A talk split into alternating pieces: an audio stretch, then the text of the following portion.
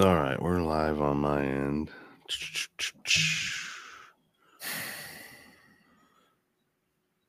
All right. So let's begin this. Good morning, everybody. Uh, this is a Nowhere to Go But Up podcast. I'm your host, Sean Dustin, and you are joining us for Saturday Morning Perspectives. Whoa, where'd my boy Thomas go? And my co host uh, for the Saturday Morning Perspectives is uh, Thomas Freemy. And this morning we're going to be talking about, we're going to start with, uh, let me get off of Catherine Austin Fitts here. We are going to start with the California floods of 1862. They actually started the rain in 1861, late in 1861, and then carried over into January of 1862 when that's when the flood actually occurred. But the build up to it we're gonna we're gonna dive into because I think that we are very close in the storms that we're having right now to repeating that pattern uh, that happened that caused that flood back then. And so I'm going to read some of the history. And if you're watching on uh, Instagram Live, um, this is something that I've started doing. Um, it's called Saturday Morning Perspectives, and I talk about a lot, a bunch of different things. Sometimes uh, events that have happened during the uh, week. Other times, stuff that I I just sort of like, huh, I want to take a little bit harder look at that. And I have my buddy Thomas. Oh, there he is. There he's back. Let me get him back into the stream here. Yeah, my buddy Thomas joins me, and uh, we talk about stuff. You know, we'll we'll review a uh, a clip or an article or something, and then we'll uh, we'll talk a little bit about it and give our perspectives on it. And so we're going to dive into that. And then we're also going to talk about central bank digital currencies and how they're going to affect you if they're implemented. And then a woman by the name of Catherine Austin Fitts. She is kind of on the on the uh, forefront of this uh, being against it and the reasons why. And so we're gonna we're gonna dive a little bit into her and then also Whitney Webb who is another uh, researcher, and she deep dives into all kinds of stuff. She has a two volume book that she just released called One Nation Under Blackmail, which deep dives into the Jeffrey Epstein and then how the you know eh, organized crime and and the governments are kind of uh, how they go hand in hand. So we're gonna uh, dive a little bit into her too. So uh great morning uh plan for you this evening so or this morning Thomas, good morning. How are you? Good good morning, partner. Good morning. Good morning. Can you hear me? Mm, mm-hmm. Mm-hmm. Okay. I can. Just had me a little little technical difficulties getting set up on my YouTube and all that stuff, but yeah, yep, yep. No, I, I, hear, I hear you. 4 a.m., 7 a.m. It's kind of on a Saturday morning. It's a, a little bit early, but I think that we got a good show lined up this morning. So, uh, I'm I'm starting with my uh my my coffee and uh, my coffee actually has my favorite oil in it which is uh, THC oil and uh, mm. I infuse THC into my coconut oil and I put it in my coffee on Saturday mornings which helps me uh, elevate my perspectives right? Yeah no question. I mean that's that um same here. I don't put it in my coffee. I just put it in my lungs partner uh, yeah, when that's how actually that was how I started Saturday morning perspectives. It was just one day I was sitting on the I, I woke up before everybody in the morning, quite like this on a, on a 4 a.m. And I was just sitting there and I took a bong rip, sat back and just started, you know what I mean? Just started thinking about things and coming up with different perspectives and ideas about things that I've read or or saw or or watched during the week. You know why I think we do that? You know, I've I've contemplated that sometimes. Like, is it is it really the effects of well, yes, it's the effects of, of marijuana, but is it really marijuana that that makes us think the way that we think when we're under that that substance? Or is it the fact that marijuana kind of pacifies our emotions, right? To the mm. point to where it allows us our brain to not give a shit about our bills or not give a shit about work and actually sit here and think about something other than bills and work. And then when that happens, you're you're astounded by the f- fact that your brain can actually think about some amazing stuff, you know?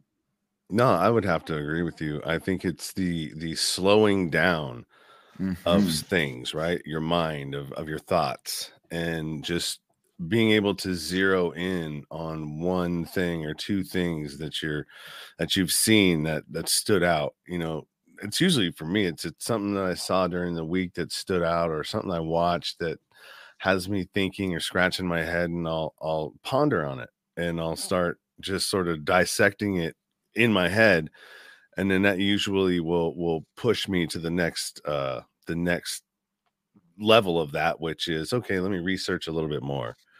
And i may be elevated while i'm doing that and i may not be it just depends it depends on how i feel so that's how saturday morning perspectives were born so let's jump into this i think that's how joe rogan was born probably you know? uh, i mean just, I, I, I just I think I think it was really him and his best friend, wasn't it? That they just started out and they were just chopping it up about what you and I talk about, essentially. Yeah. Not that we're trying to mimic them, but that's that's just how uh, I think uh, Americans are really looking for that.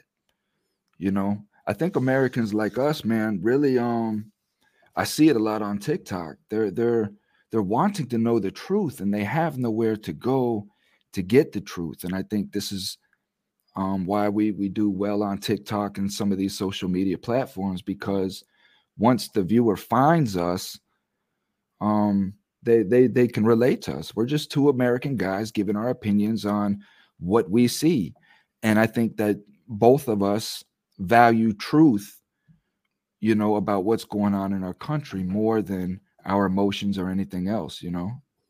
Yeah, yeah, no, I, I agree. There's a thirst right now for authenticity and just being mm-hmm. yourself mm-hmm. and and not having the whole you know production of of media and you know the breaking news you All know yeah breaking this breaking that mm, blah, blah, blah. it's like shut the fuck up man. Just like tell me what tell me the, the shit and and don't give me a spin. Just tell me the news. That's what i want. I just want to know the news. I want to know both sides of it. And they, they can't do that and that was mm-hmm. eliminated back uh, i don't know which which which one of our fucking previous leaders um, i think when it went mainstream it. when it went 24 hours i think is is what the issue was because when you went from just your your your evening news and and whatnot to a mainstream 24 hour news source these people have to keep them ratings up constantly Mm-hmm. They have mm-hmm. to constantly be having these breaking news. They have to constantly be having people tuned in. How do you do that? You turn you turn news into a discussion. You know? Yeah. Then it just yep. turns into opinion. Now all we get from the news is is some Joe Schmo's opinion. Mm-hmm. mm-hmm. Infotainment. All right. So let's just dive into this uh, for everybody who's checking this out. All right. Let's go. Floods of 1862 in California. The Great Floods. All right. So let's pull this up. Let's get back into the uh yeah, let me get some articles here pulled up. All right, so I'm going to read this to y'all, all right? So you're going to you're to have to bear with my my uh 6th grade reading level. So in California, California was hit by a combination of incessant rain, snow, and then unseasonally unseasonal unseasonally high temperatures. In Northern California, it snowed heavily during the later latter part of November and the first few days of December, when the temperature rose unusually high until it began to rain. In San Francisco, there were 35 inches of precipitation in December 1861 to January 1862 for almost 50 for the season. There were four distinct rainy periods. The first occurred December 9th, 1861, the second on December 23rd, the third on January 9th through 12th, and the fourth January 15th through 17th. The reason why I'm I'm I'm talking about this is because in California right now, we have the same pattern we have the same pattern All right, we just finished the the third uh, storm, and we're heading right into the the fourth one, which is supposed to be a, a higher temperature one. So that's why I'm, I'm I'm talking about this because it's very similar. Um, so the fourth being January 15th through the 17th. Native Americans knew that the Sacramento Valley could become an inland sea when the rains came. The st- their storytellers described water filling the valley from Coast Range to the Sierra. That's a big span. Just if you don't know, if you've never been to California, you don't know this area, that's a huge span of, of, of land. All right. So, Northern California, Fort Terwaw, located in Klamath Glen, California, was destroyed by the flood in December 1861 and abandoned on June 10, 1862. Bridges were washed away in Trinity and Shasta counties. At Red Dog in Nevada County, William Bogle reported that from December 23rd to January 22nd, it rained a total of 25 and a half inches. And on January 10th and 11th alone, it rained over 11 inches. At Weaverville, John Carr was a witness to sudden melt of snow by heavy rain and onset of the flood in December 1861 on the Trinity River. These are his words. From November until latter part of March, there was a succession of storms and floods. The ground was covered with snow one foot deep, and on the mountains much deeper. The water in the river seemed like some mighty, uncontrollable monster of destruction broken away from its bonds, rushing uncontrollably on and everywhere, carrying ruin and destruction in its course. When rising, the river seemed highest in the middle, from the head settlement to the mouth of the Trinity River. For a distance of 150 miles, everything was swept to destruction. Not a bridge was left, a mining wheel or sluice box.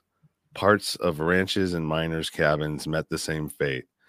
The labor of hundreds of men and their savings of years invested in bridges, mines, and ranches were all swept away. In 48 hours, the Valley of Trinity was left desolate. The county never recovered from that disastrous flood. Many of the mining wheels and bridges were never rebuilt. Two years later, William H. Brewer saw near Crescent City the debris of the flood. The floods of two years ago brought down an immense amount of driftwood from all of the rivers along the coast, and it was cast up along this part of the coast in quantities that stagger belief. It looked to me as if I saw enough in 10 miles along the shore to make a million cords of wood. One I measured was 210 feet long and three and a half feet at the little end without the bark. In the Central Valley, the entire Sacramento San Joaquin valleys were inundated. An area about 300 miles long, averaging 20 miles in width and covering 5,000 to 6,000 square miles, was underwater. The water flooding the Central Valley re- reached depths up to 30 feet, completely submerging telegraph poles that had just been installed between San Francisco and New York. Transportation, mail, and communications across the state were disrupted for a month. Water covered portions of the valley from December 1861 through the spring and into the summer of 1862. The rainy season commenced on the 8th of November, and for four weeks, the scarcely any intermission. The rain continued to fall very gently in San Francisco, but in heavy showers in the interior, according to the statement of a Grass Valley paper. Nine inches of rain fell there in 36 hours on the 7th and 8th. The next day, the riverbeds were full almost to the hilltops. The North Fork of the American River at Auburn rose 30 feet, and in many other mountain streams, the rise was almost as great. On the ninth flood, on the ninth, the flood reached the lowland of the Sacramento Valley. In Knight's Ferry, in the foothills of Sierra Nevada, astride Stanislaus River, about 40 miles east of Modesto, the town's homes, its mill, and most of the businesses were ruined by the flood. The bridge spanning the river initially withstood the flood waters, but was destroyed when the debris of The bridge at Two Mile Bar, only a short distance up the river, torn from its foundation, crashed into the Knights Ferry Bridge, crushing the truss supports and knocking it from its foundation. All Sacramento, except, excepting one street, part of Marysville, part of Santa Rosa, part of Auburn, part of Sonora, part of Nevada City, and part of Napa were underwater. Some smaller towns like Empire City and Mokelumne City were entirely destroyed. Do we have pictures? Are there pictures? Um, uh, I have some pictures uh, over here, like some images of this on, you know, through, from Google. And it just shows, you know, like this one right here, you know, where they're rowing through the through the city. There's a Mhm. bigger Looking one like. Venice. Yeah, I mean it's crazy. I mean, if you've ever been to this area, it was huge. It's a huge uh, swath of land, and like I don't know if that's possible now with all of the you know improvements. I mean, you got to think 1862. This is back in the pioneer days. You know Mhm. what I mean? Where they they were barely settling. Well, it's amazing. and- We have those those types of uh photography coming from from that time. How yeah, believable are those pictures? how believable or unbelievable? How believable. Like those were kind of some amazing shots coming from 1862 as far as I know. I mean, didn't you have to like set up cameras and bulbs and all kinds of stuff and they hit the little button and a little explosion happens and stuff? Yeah, but I mean, how many of them are, are of those were just drawings too? You know. Well, that's what I really couldn't tell. Yeah. To me, it looked like just a bunch of pictures. All right, let me finish this. The Sacramento one. We got uh this is actually Jesus Christ, this is kind of long. Um so I mean the, the point is, all right, there's a lot of damage in this storm, and a lot of people don't even know about it. They don't even realize even that- heard about it. yeah, I didn't either, and I live in this state. but I mean, that doesn't say a whole lot because I don't pay attention to a whole lot of shit sometimes. Um, so uh, we're coming into another storm, right? It's supposed to last for three days. It's going to start later on this uh, afternoon and push into Tuesday. So it's supposed to be warmer than this last one. I don't know how many degrees. I guess I could do a little bit more research on that. Um, see how many degrees higher it's going to be. But if it does what the other one did, which is drop warmer water onto these Sierra foothills and the lower elevations, like 2,000 to 6,000 feet, were the elevations of the last storm in 1862, where the rain just immediately melted um, all of the snow Mhm. uh, in a 48 hour period, I believe. And it just, you know, just So let me let me see if I understand this right. Right. So you had, a course, over because I, I me I've never been to California. All of this has to be pictured in my mind, right?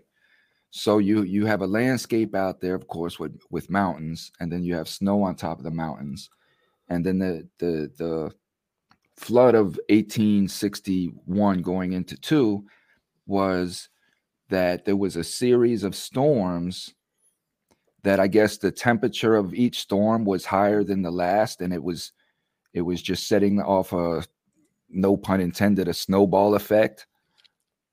And then uh, what the fourth storm was the the the wash all that melted all the snow, and that is where all the water came to flood mhm. the the city. Okay, got yeah, it. it came to flood out the area, and then since you know all of this um, water hadn't had time to to settle, right? It's just all of the gra- there. There's nowhere for it to saturate to. It just runs off, right? And so we're uh, like even right where I live, it's an agricultural area, and there's a bunch of farming fields and stuff that are completely underwater right now. And this water's been standing, uh, you know, for I don't know about a month and a half now since the since the first 30 days continuous rain and so that's a that's a problem too because it's you know it, it's not going to go anywhere and then in the That's how much rain you guys have been having out there.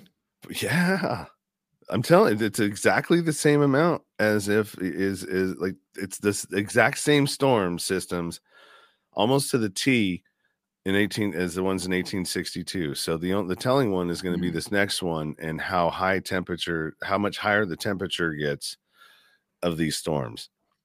So of the air temperature, you know, and, and what's coming down. So you see this map right here. This right Yup. here is a Oakland, Sacramento. Oakland.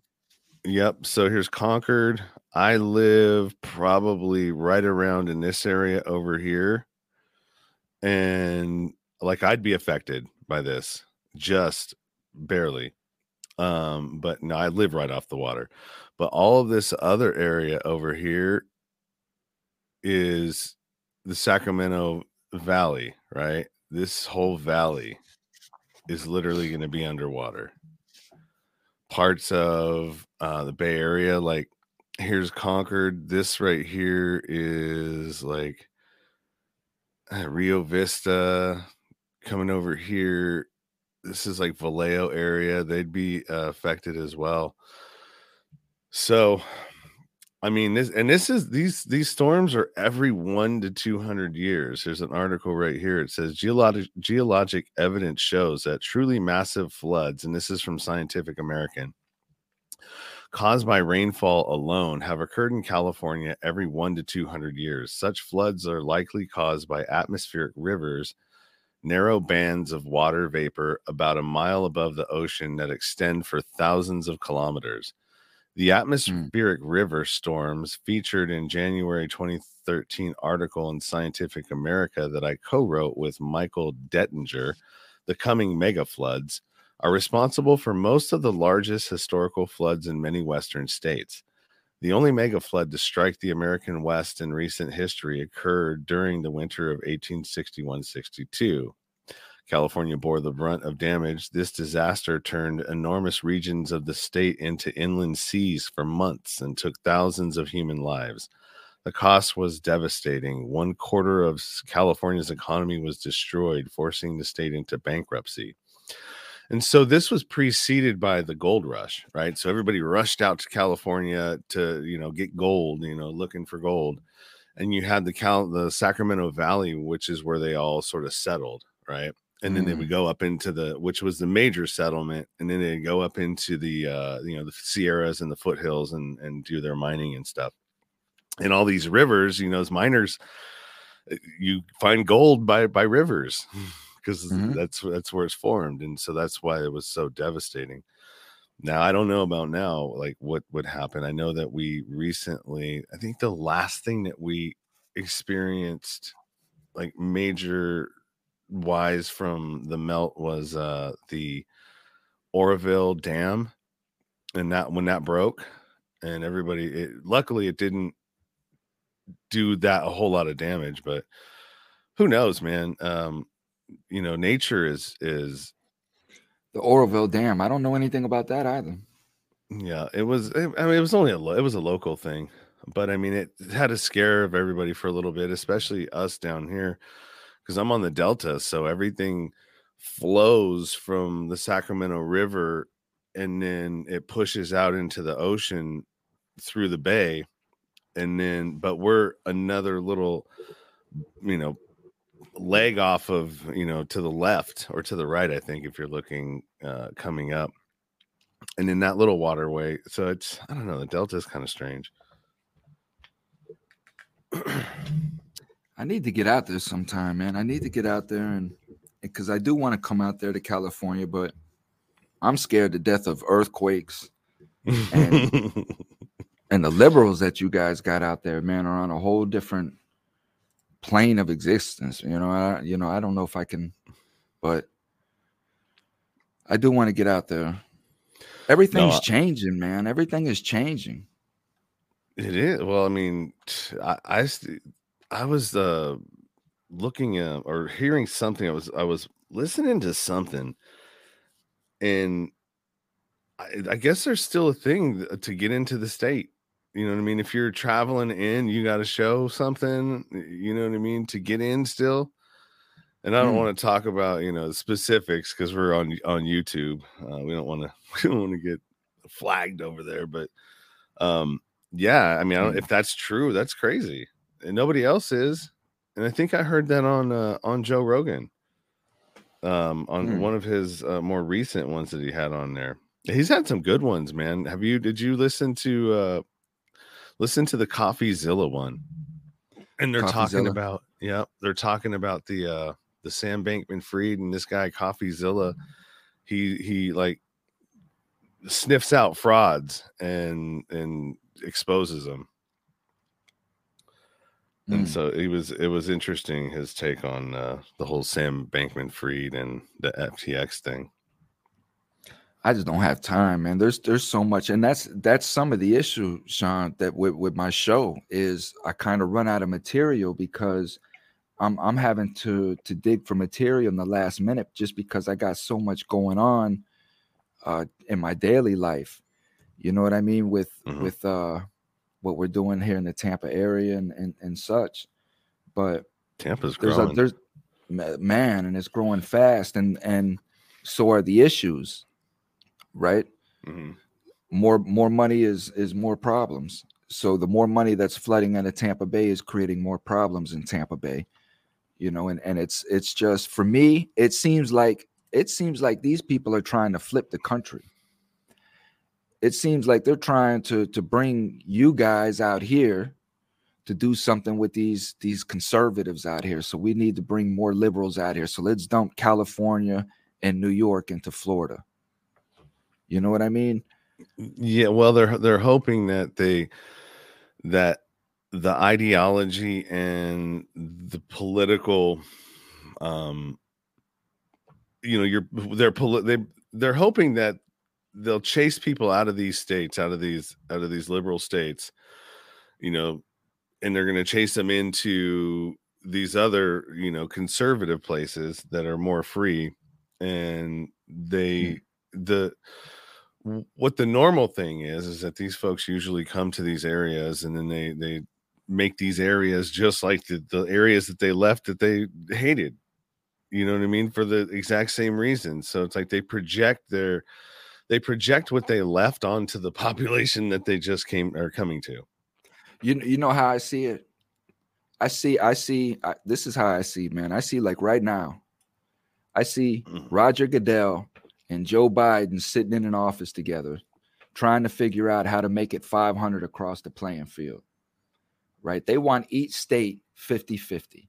They want they want an equal divide everywhere because when you when you ha- when you have a 50-50 like that, it's very easy to manipulate hmm hmm right? This is why Goodell wants all teams to be even because it's easier to shade a game by three points than it is by 20 or 30.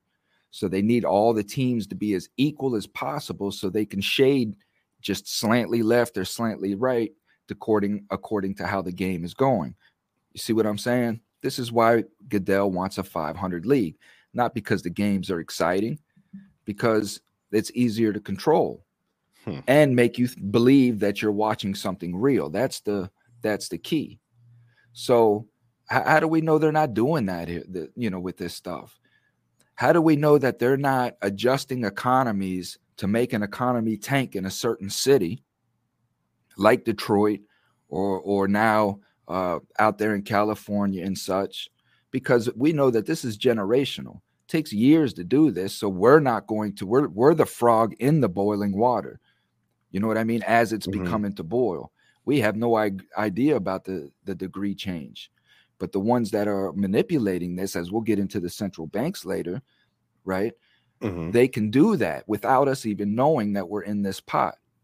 Then all of a sudden, we just want to get up and move somewhere because this other place over here sounds so much more appealing. Hmm You know what I mean? So now everywhere we hear on TikTok and everywhere else, we're hearing all this crap about how great Florida is. It's everywhere. hmm They got DeSantis up here being the champion of freedom. It's it's ridiculous, man. The pandering that these people do is absolutely ridiculous, man. You know, you I was listening to your governor. Um, I guess he made a stop here in California, and he was uh, talking at the Reagan something, the Ronald Reagan something or other. And Mhm. I mean, he sounds really good, right? I mean, the guy, Mhm. the guy, the guy, man, he's got some sweet honey coming off of his tongue, boy. Let me tell you. Yeah, I had prosecutor. it had me, you know, like like uh, woo, rising up and you know my, my, my toes, like you see in the ready to convict. Yeah, I'm telling you, he had you ready to convict. and uh and then I start hearing other things, right? You start, you know, really hearing other people talk about stuff and you know some of the things that he supported and and and stuff that he's uh you know not supported. And it and it's interesting. It's like, ah, damn, man. You know, I, I think it was the difference between him and Trump and you know some of the things that Trump supports and and you know is doing and is is more in line with freedom than some of the things that DeSantis is doing. Mhm. And even though he's under the guise of of it, I don't know, man. It's really hard to to decipher this bullshit. And that's why I don't believe none of it. I would rather not believe none of it. Like like this whole WWE confrontation they got going between Trump and DeSantis now. And I think that what that was was because they were Mm. trying to tie DeSantis Perfect. to Trump because uh, they, they were so similar. But then I think DeSantis really kind of wanted to run for himself. He didn't want to be Trump's vice president. He wanted to run for himself. So they had to create a divide between them. these people play golf together. You know what I mean? Come on, man. Stop it. Stop it with this foolishness and this nonsense, man. Yeah, no, for sure. And I think that brings us uh, right in a good segue into central bank digital currency. And you know, what is it? You know, we're hearing a little bit about it. We're he, you know, we just saw the crypto thing and the Sam Bankman Fried and Binance and all of these, you know, shady, shady crypto stuff. And, and then you got Bitcoin, and that's the one. And you know, I mean, I Mhm. remember I used to here's some here's some history, some criminal history. I used to use Bitcoin back in the day, and this was probably in 2009 and 10. I would buy we would buy Bitcoin, and that's how we would buy our um, credit card dumps, right? From Russia. And so hackers in Russia, so you know when they do these these data breaches, and they get all this information. Usually, it's a credit card number, your CCV, your you know all your pertinent information that uh, you would need as a as a, a credit card fraud person Mhm. to encode the back of a credit card, so you can get a blank card, put the mag strip encoding information in the back, and then you press it out, and then you go and you use it. And so we were using Bitcoin uh, to for the transactions, and then sometimes we would even uh just load up like we would send a prepaid or no they would give the information for a prepaid and we would just load that prepaid card and from over there. So you would see that it was loaded in in california and that it was uh it was um when they take it out when they uh, it was uh pulled out in Russia somewhere or sometimes in Switzerland. It always changed. It was never the same the same place. It was kind of weird. Mm. But anyways, I I, digress. I never got, I, you know, eh, man, I, I tried to learn. I never really understood or could get into fraud in no sense, you know. But when I'm out there, when I was younger and I was out there trying to, eh, yeah, commit crime to to make money just to eat, right? Like I'm trying to learn, man. Like, man, what what kind of scheme you got going on with the banks? What kind of scheme you got going on, you know, doing this? I met this dude up in New York. This is what he had going on. He ended up getting uh busted in a lot of time for it. I mean, it all ends up in the end end result, you know. Mhm. But what he used to do, partner, was he used to um he he got a like a FedEx outfit, right? And he got a big box and he's up in the city. And what he would do is he would get this big box and he would just write a name on the box. And then he would go into these large buildings, these big corporate buildings, I guess, whatever, and go hit up the people down in the bottom. He had a he had a, a 1-800 number. And when you get these numbers, you can make them for however much you want a minute. So, like he said, the trick was not to make it so outstanding that it causes red flags, but enough that you know you're going to make a little bit of money from it while it goes unnoticed. But he would walk into the front office with the box and he would say, I have a package for, you know, whoever, whatever. And, you know, uh, the people would say a lot of the times they would say, We have nobody in this building by that name or, or such, or no position, or however he would do it, he would get the people to let him use the phone.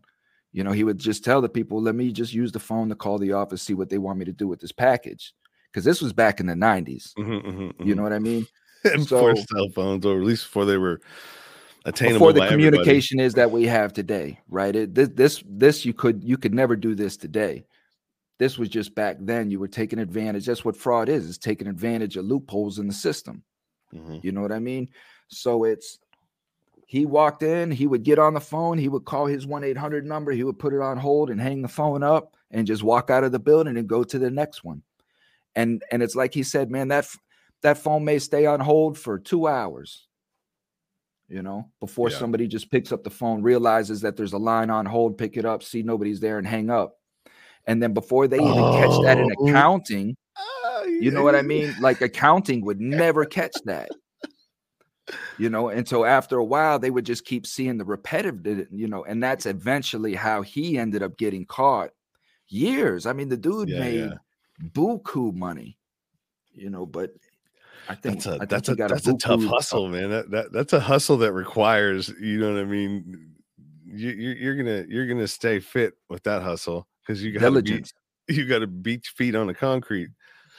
And but you probably a, got people fooled that you really work for UPS. Man, I work for UPS. I'm out here just delivering packages. People may even see you out there with a package in your hand walking around, and really you scheming. You know, you know what was was appealing to fraud to me? It was the challenge. It was a challenge of going i mean because there's all like the elements you're just talking about there's acting involved there's you know being something that you're not so you're you know to me that's you know i didn't like myself very much anyway so it's like fuck why not I, i'm i'd love to be someone else and then when you're almost in, you're almost going to get pinched because that happened a few times with me and uh you get you mm-hmm. talk your way out of it you know mm. the the the research that you've done on knowing people's information their you know their all the stuff that you need to know like their id number their social security number if you ever get pinched that you be able to spout that off to a police officer. And you know the more the more you can do that without having to think about it it's almost second nature that gets you out of a lot of trouble because most people just take your confidence as you know what's a con man? A confidence man. Right. So you're you're confident in what you're saying which is like okay now they're confident in what you're saying and so they're not looking at you as as hard now. So it was just interesting the games we play or the games that but, i would play to get to get out of get having a real job. Well but the but well well you know the thing of it is is that true enough on the sense that that's what you're doing and that's what i'm doing at this level but when we get into when we get into international fraud like we get into elite status fraud right? And and their targets are the banks i think it's important for americans to understand getting in, back into our centralized banks i think it's important for americans to understand like these people are not just targeting your money. They're not targeting Sean Dustin's money. They're not targeting Thomas Freeme's money. They don't want our money. What they're targeting is the centralized banking system because what it is and what, what it represents and the evilness behind it. So, in order to, to understand the crypto aspect of what you're getting into, you really have to understand what is centralized banking. Not the definition of oh it's just a group of banks that all work together for for one cause essentially. It's understanding the root the agenda the the darkness of centralized banking right? This well, is this is what anything. has true but but the centralized banking system is what assassinated our presidents right? And when you go back through the timeline, when they say about, you know, the Civil War was over taxation, the revolution was over taxation, we really have to understand, like, take for a human being to, to relate to humanity back then in the in the 1800s and, and going into the late 1700s 1800s and all that you have to just look at how your politicians are today. And and nothing has really changed because in that lapse of time these 100 or 200 years it's equivalent really to to our life in that sense. It's just our life expanded. Our life is a microcosm of of the life of america but it's still the same people and the same ideology that is being pushed right which mm-hmm. is to govern the people in such a fashion, right? So it's understanding what centralized banking was. When these individuals, you had certain individuals, certain human beings that came over here in that time and had an idea that this was the last landscape on the face of the planet that was not controlled by centralized banking. This was the the great frontier, the last frontier, right? So they came over here and and man, we're sorry we got to do this to you Indians, but you guys just don't understand. You guys are living in a hut. You know what I mean? With bones in your nose and stuff like that, and you have no idea what's coming. Savages. And, You're savages. well, it's I, I think it was just that you had these these white supremacists who who just felt like their way was the best way and they were saviors of the world it was the colonizers. It was the folks that came over. So, in, if you watch uh, 1923, uh, that's on Hulu. It's one. It's one of another one of the prequels to Yellowstone. They go and specifically on how they treated the Native Americans that they would rip the children away from from their their reservations and stick them in these Indian schools and would literally like try to beat the savage out of them you know what I mm-hmm. mean? They would rape and they would molest and they would abuse, you know, all of these Indians. And it followed um, one of them. And, you know, some, my mom didn't like it.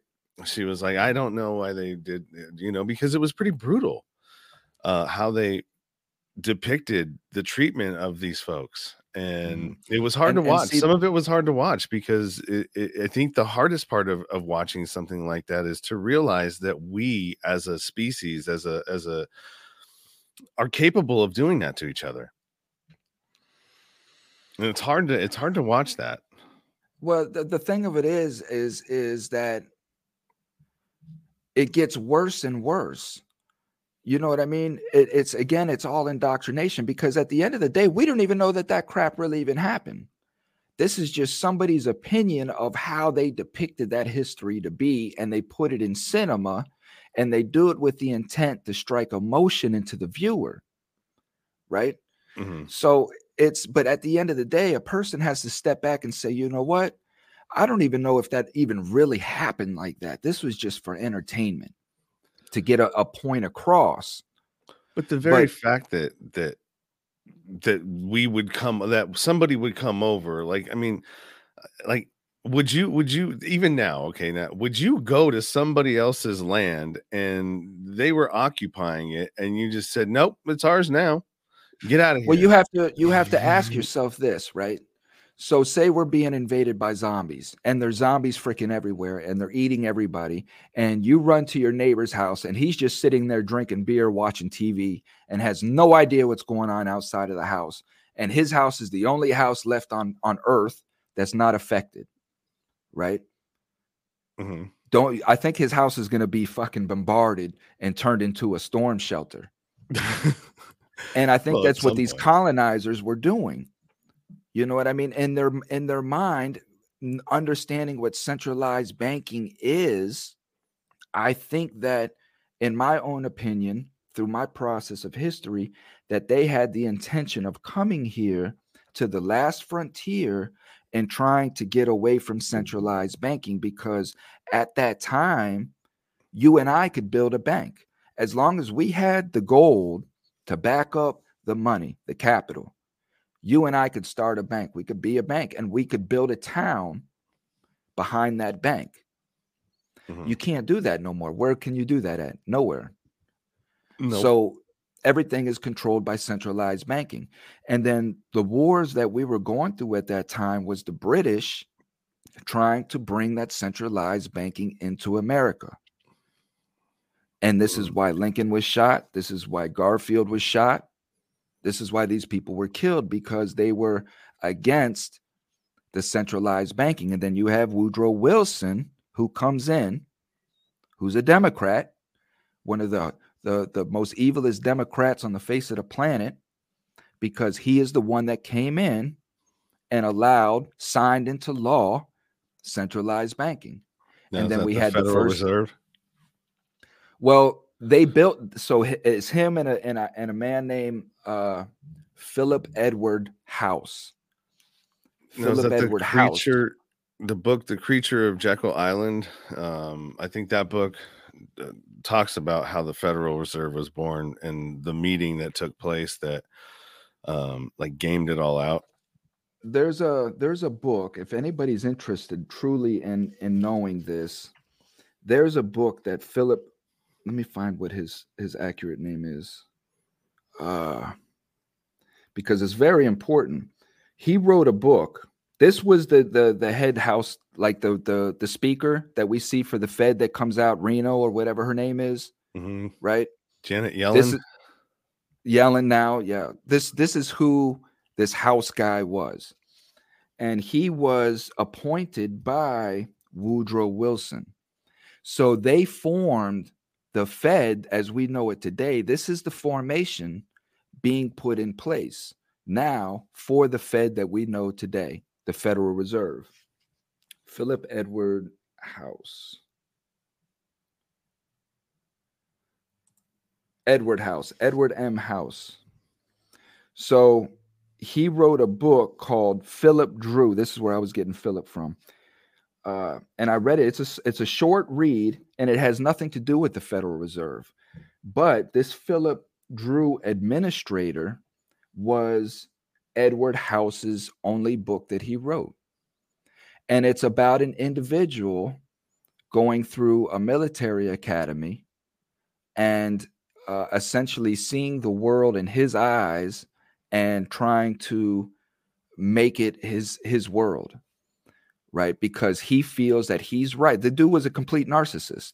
He felt that his opinion, everybody else was stupid and wrong, and he only saw it one way. And if people saw it his way, the world would be a better place. So that this guy maneuvered through his life to put himself in a position to do so. And and a lot of people feel that this book was the story, him kind of self-projecting but this was the individual that was in charge of the Federal Reserve with Woodrow Wilson. And from there, the rest is history because mm. we had the first bank, the first centralized bank in America pop up, which was in Philadelphia. I believe that was 1861 or something like that, around in, in there, or maybe sooner, somewhere around in there.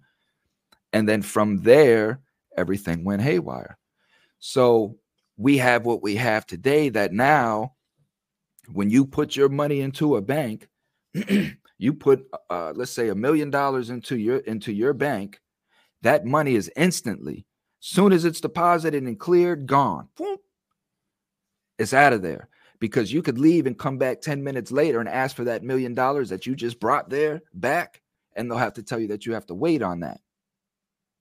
and they'll give it to you in small increments because as soon as they take your million dollars, they're taking it to make a hundred million off that. And then they're only giving you a fraction of the penny off that.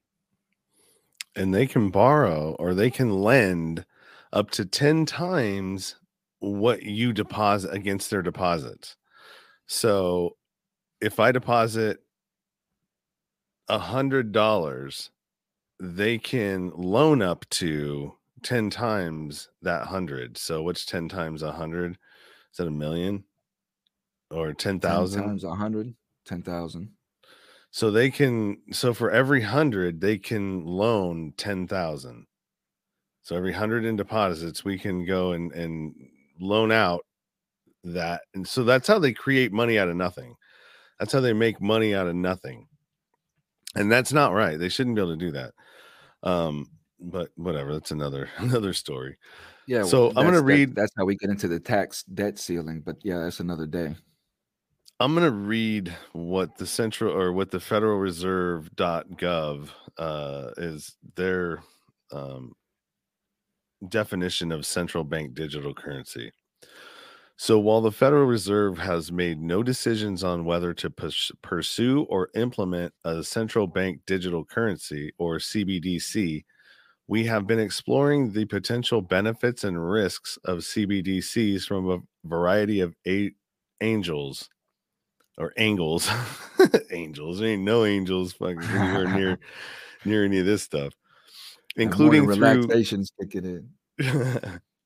including through technological research and experimentation. Our key focus is on whether and how a CBDC could improve an already safe and efficient US domestic payment system.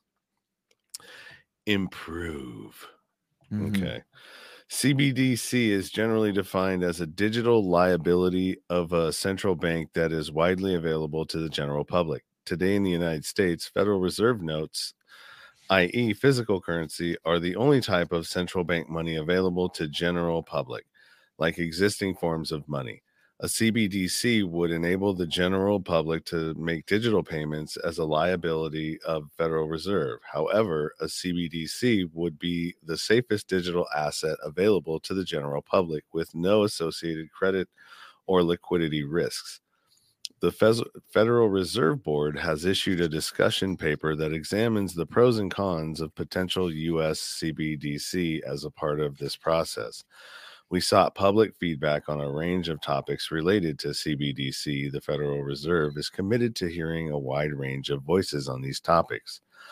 So here's another article about central bank digital currencies from the World Economic Forum, uh, explaining all of it and what it is and how great it's going to be for you and how you should just jump right on in, you know, both feet.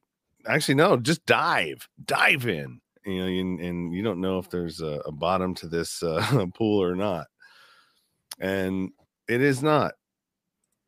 And the reason why I don't think it is, well, you go ahead. You, tell, tell me if what you think. Do you think a central bank digital currency is the way to go? No, just like you say, centralized anything is no good because again, it's it's all about control. So that's that's why we, we were saying at the top is is you have to understand what centralized banking is and how it was implemented here in America and why it was implemented here in America because it's all about control. So here now you have a currency that they cannot control. They have no idea how to control it. They have no idea how much anybody has of it for the most part. You know, unless you're keeping it inside of a wallet, which is digital, you got to keep it in something. You know what I mean? So I, I really honestly don't know how any of that that works other than the fact that how I see it is that you got these two global entities that um are are are are kind of battling with each other for power. And I think the the Bitcoin, the crypto industry, though these powerhouse elites are now in a position and have accu- accumulated enough wealth to now challenge your centralized banking system.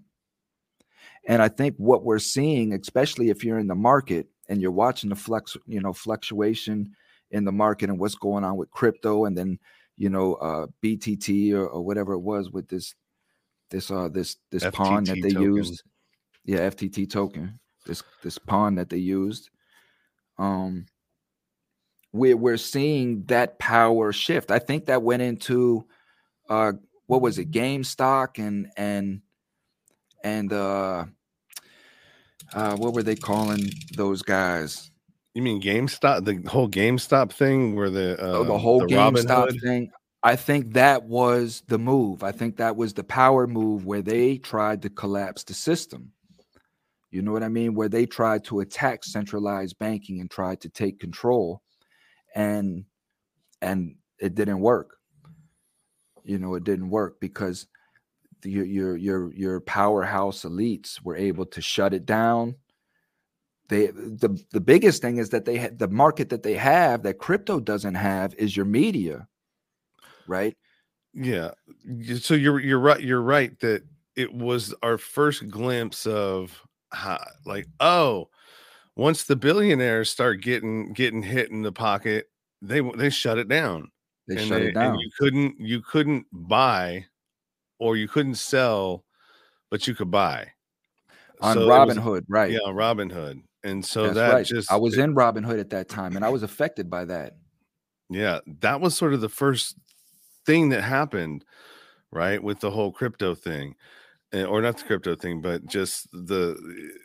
There's been like this, the yeah. There's been an accumulation of of of events that have happened that are pushing us into oh we need look there's all this fraud there's this there's that. Look at look how you know the unregulated unregulated markets look how dangerous they can be.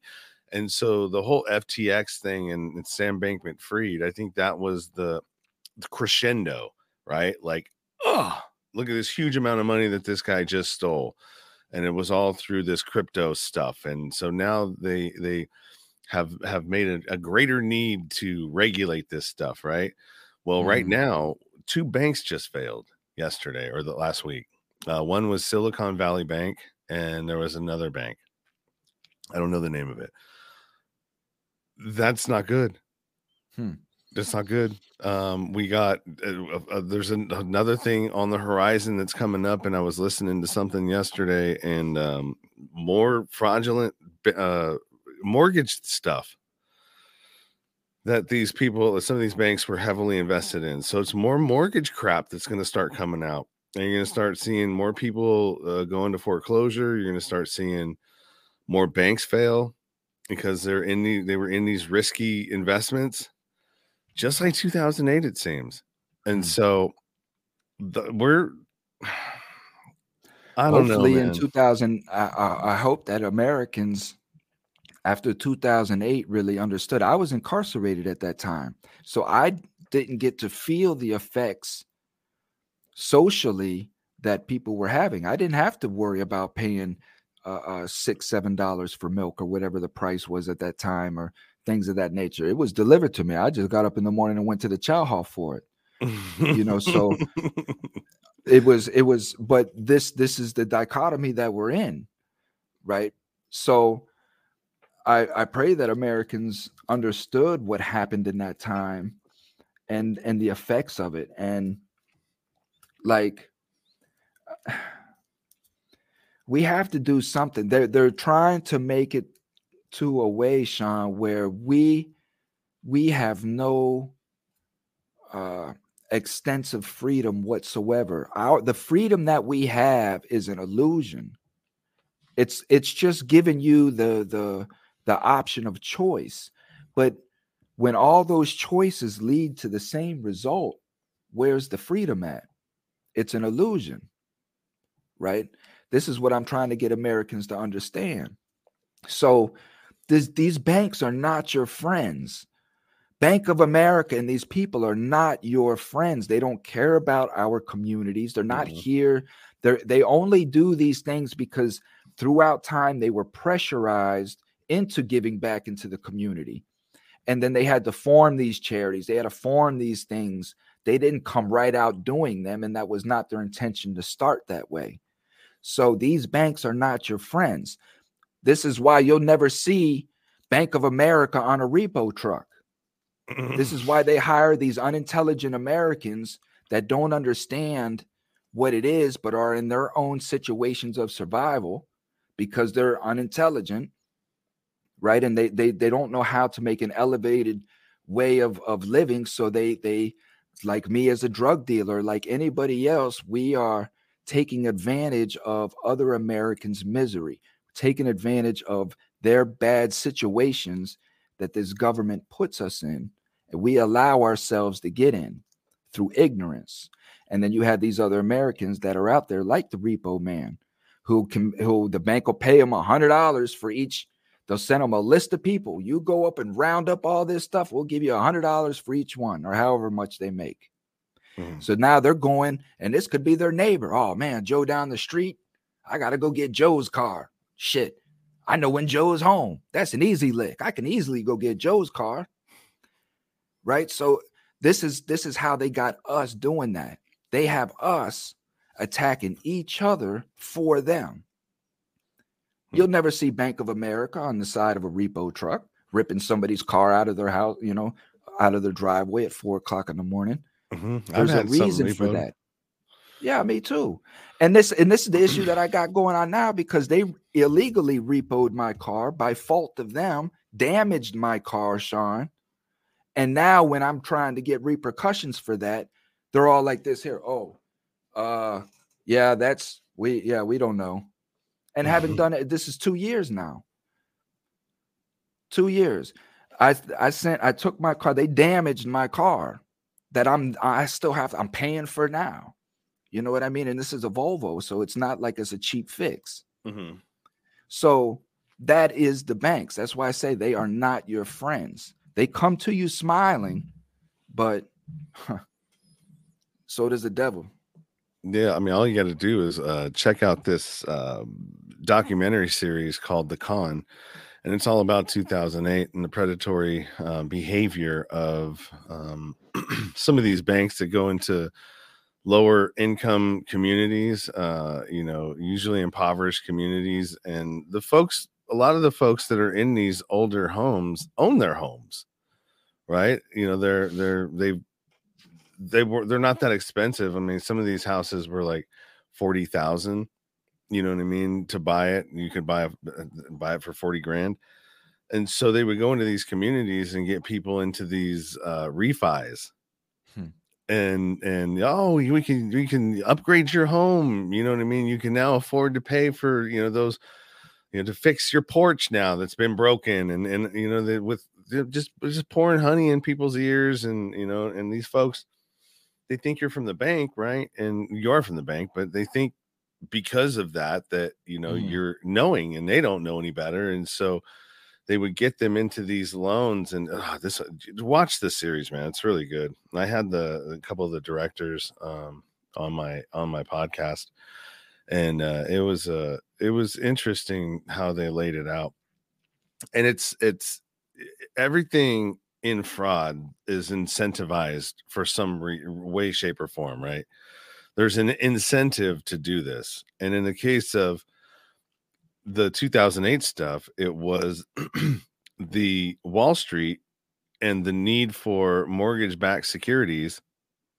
They incentivized all the way down from the appraisers to the to the you know the folks that get you into the loans right and the worst loan that they you could get them in the more money it paid right so if you get them in the, one of those balloon ones those balloon payments right which screwed a whole bunch of people because he got you into a, a, house that you couldn't you couldn't even you know you probably couldn't afford right?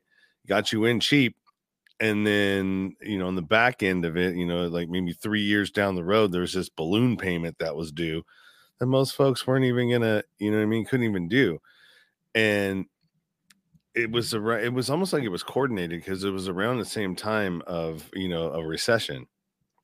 So folks were out of work um you know what i mean? And and it uh it just compounded compounded and it was just a, a way to just fleece people of their wealth and knock another group back down the, the ladder you know? Mm. it's like we're in this it's it's we're in this this perpetual game of Chutes and ladders. Mm-hmm. and that's what pisses me off man. That's why it's hard for me to watch these these type of documentaries because um i've been duped. We've all been duped right? We've all been duped into believing something that that was never real. And it was all for the agenda to make us feel like it was real so that we continue to work and pay these taxes and, and pay these people. But yet we're watching these people take our money and send it overseas without even asking us. Like I said in my in my show, man, like I, I don't remember getting no census vote. Hey, do you want to send do you want to pay higher taxes to send money to Ukraine? Uh, no. Mm-hmm. You know, where was that vote at? So it's it's these representatives get up there and and and uh, man, it's it's it's it, it just infuriates me. And at the end of the day, Sean, it's our fault. You know, it's our fault that we allowed these things to happen to us.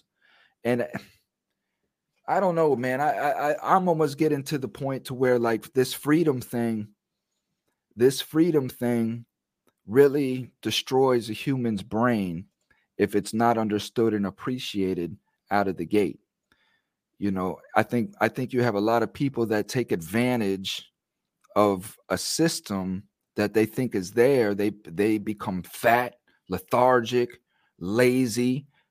You know what i mean? That they don't want to they don't want to think. They just want people to do for them you know and and that is what america has become but the and system be, but the, the system incentivizes that. Right, right? because but, it markets it. Well, because they they would what what is a population of people that's easier to control? What's a more docile population? A fat, un uh, unhealthy, sick, uh, which is most folks. You know, the, most of the people that have um, you know done the thing. Um, a lot of them are really sick right now you know what I mean, or on their way to becoming sick. Mm-hmm. And and and you have that, and then you have them lazy, you have them in the house, you have you know people doing the virtual reality they're playing games video games you know the po- kids these days that's what they're all doing you know a certain generation of them you know mine are now like in my gener she's five and she's got a device and so she's on her her tablet you know what i mean? So they're growing up a different sort of way. It's just it's all it's all for the same thing. They need us controllable mm-hmm. and divided. Mm-hmm. and and it's it, we're all just literally i mean if you think you have have control just think of it this way and this is why we don't see it. Because we're all at ground level. Let's just say we're on a fucking river right and the river's going and you don't really have a paddle so you're just going down the river and all these different funnels right? It goes whoosh, let's shoot you over this way whoosh, shoot you over this way. The problem is is that these these social developers or the social constructors right? The folks that are are having you know paying for the think tanks and and all these other things of how different ways of get people to do this to do that to go here to go there. We're just literally in a society of funnels and it's and it's all designed to funnel us over here to funnel us into this direction over there. What agenda do we need to funnel these people over this way? Not everybody's going to get into that funnel but the majority of the folks are going to fall into that funnel right? That's why it's so hard to change things and you got the media that that that has you know 60% capture of folks you know the legacy media then you got people like mm. us that are doing the alternative media or or independent media and you know those folks that aren't hearing the things that we're talking about because the media is not covering any of it not that the things aren't happening it's just if it's not being covered to the people that are watching these these networks it's it doesn't it doesn't exist because they're not being shown. Not that it doesn't exist because it doesn't exist. And, but and and uh, you know I, I think at the end of the day well i know at the end of the day just like in your own personal life, you know, it goes for society as well that everything is our fault. Like these corporations are only marketing to us what we have shown these corporations to to that we want. You know what? We we love violence as for whatever reason. We love to see violence. So they're to market violence to us. We love to see sex. So they're to market sex to us. And they're not to stop because as long as we show that we give our money to this, they're going to market us for this in every aspect. You know, in every aspect, we're going to be marketed constantly. From the moment you walk out of your, even in your home, from the moment you open your eyes to the moment you go to sleep, you're being marketed for your money. And your data now is being marketed to these companies that are marketing you because they're making it a more efficient marketing system that is mm. actually geo fencing marketing system that they want to get it to the precision point to where when you say that you, hey, I, yeah, I've been, uh, I, I just saw my tires and I need some, uh, I think I need a new tire. That I think I need a new tire. All of a sudden, now the next time you open up your phone or you hop on your social media, a, a tire ad will pop up. And if you're somewhere near, they want to get it precise to the point where if it'll direct you to the nearest uh, mm-hmm. tire location that you can buy a tire from and so it's just all about adding and throwing throwing your information back in your face with with ads and and i think and i think that's okay i don't have a problem with that per se right like i i, mean I, I see it all the time on my phone or whatnot i could be having a conversation in another room and sit down facebook is horrible with that as soon as i sit down on facebook 10 minutes later i start getting in my new in my feed these ads for what I was just talking about in the room. And okay, so that that's okay. I don't mind that because I'm I'm aware of it and I'm conscious of it and I know what it is when I see it. But the point that I'm not okay with is the fact that Facebook does not announce that and make awareness to that and and to its its followers that this is what Facebook does. It tries to do it uh, you know under the covers so that people who are just asleep at the wheel in their life they, they have no idea how they're being directed so it's kind of like if, if you're sitting here and you're watching the super bowl let's say and you and mcdonald's comes and you see this commercial and they're selling their cheeseburgers right mm-hmm. and you hear the little jingle, da da da da da da, whatever their stupid little jingle is, right? Okay, you're not affected at that time because you're in the emotion of the Super Bowl. You probably had nachos and whatever else is going on. And you may have not even paid attention to that jingle, but your brain did because your brain records everything that your eyes, ears, nose, everything that comes in contact. Your brain is recording all of that, right? So now it could be three days later, you're driving in your car, but now you're hungry and you hear you're, you're listening to your radio and you hear the McDonald's jingle on your radio now. The first thought that's going to come to your mind is those cheeseburgers. And you may not even be conscious to it. You may, you know what? Let me, I ain't had a cheeseburger in a little while. Man, let me go get some cheeseburgers from McDonald's. There's a McDonald's right there. You know, let me just stop and get a couple of these cheeseburgers. You're not even conscious to the fact that the only reason why you even thought about those cheeseburgers is because you heard that jingle. True enough, you were hungry, but the jingle is what got you to go instead of going to Applebee's or anywhere else, it got you to go to McDonald's. That is how we're being played on every aspect in our lives, as long as these radios and TVs and all this stuff is constantly playing in our ears. So you're you're okay with the precursor to this is where the central bank D, the cbdc's come in because it's a control it, it's everything is always slipped in through the guise of making it easier more convenient uh, mm-hmm. uh, faster uh, access more access to something right we're doing this for your safety uh, mm-hmm. uh, but on the back end of it right or underneath it is a control mechanism, right? So if everything is linked to a digital ID, which is the next thing that's going to come, or maybe it might come before the CBDC, but they're both going to be linked together, right? And this is going to have your your shot status it's going to have your other things right your ubi if we you know as as ai starts to eliminate more and more jobs there are going to be more and more people out there with nothing to do. And so they're not going to allow people to just be sitting there with nothing to do because, you know, the devil's workshop is in idle hands, right? They got to keep people busy somehow. Um, so they don't link up together and band together and revolt, right? Like Animal Farm. Mm-hmm. They don't want people doing that and so what they'll do is they'll find a way they'll they'll, in, they'll give a ubi that'll give people you know just enough amount of money to survive and you know if you want to make more you obviously you can but they want people docile and controllable, right?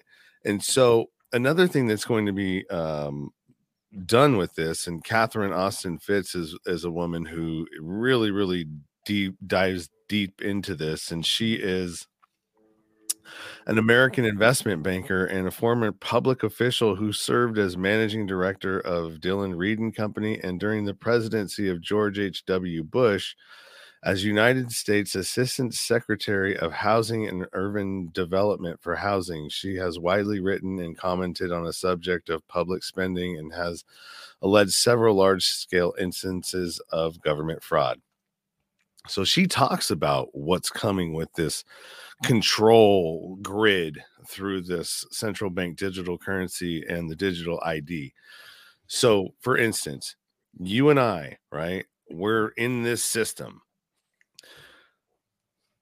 We could be talking about something that they don't agree with, right? Whoever it is, and it's against the narrative. They can geo fence you into a location around your home within five miles radius. And the, how they can do that is if you go outside of that radius and try to spend money, it won't allow your your card, your money to work. So you're now locked into this zone because you said something that doesn't jibe with the narrative or with you know you're going against the government so it's basically we're going to end up they want the chinese model which is the the the sent the social score and credit system right mm-hmm. and that's all going to be tied to it too mm-hmm. and just imagine too if you have a if you have an electric car that's uh, on wi-fi that's on you know this system on the smart grid the smart system the smart everything smart smart smart smart anything that has to do with smart beware. It's it's it's got a control mechanism built in it you know through all of this this centralized stuff they're trying to do. They want to they want to eliminate cash because cash has is untraceable in a lot of in a lot of ways. Mm-hmm. so think about you know the three years ago and they locked everybody down what what were the what were the businesses that they were trying to target the most. It was mostly stuff that had to do with cash transactions, restaurants, bars, uh, haircuts, right? Salons. These are these are cash tipping businesses. They don't want that. They don't want cash because they can't control how much money you can not report cash. Right? A lot a lot of businesses uh, they'll they'll report their their credit card transactions um and i think uh, i think some uh like food servers do the same thing. I think i did this this when i was a food server. I would report my credit card tips but not my cash ones. Because it, there was no there was no uh no trail right? No paper trail. So. Oh cash cash will be gone before long. Within the next 100 years there will be no more cash you know, because they're trying to now equate cash to crime, uh, all of these things. So, so just like every other uh, item that they wanted to take off the shelf, whether it was marijuana, black people, uh, anything else, they they just created such a hate monger against that item that the, the, you know the masses would would eventually turn against it whatever it was whether it's guns or, or anything you know so th- this is why like in my message is so important to the americans to the people of the world like man don't even pay attention to this stuff because it's all a game. It's all a show. People have been telling us this for hundreds of years. Shakespeare mm-hmm. said it. What the hell do you think that this man said?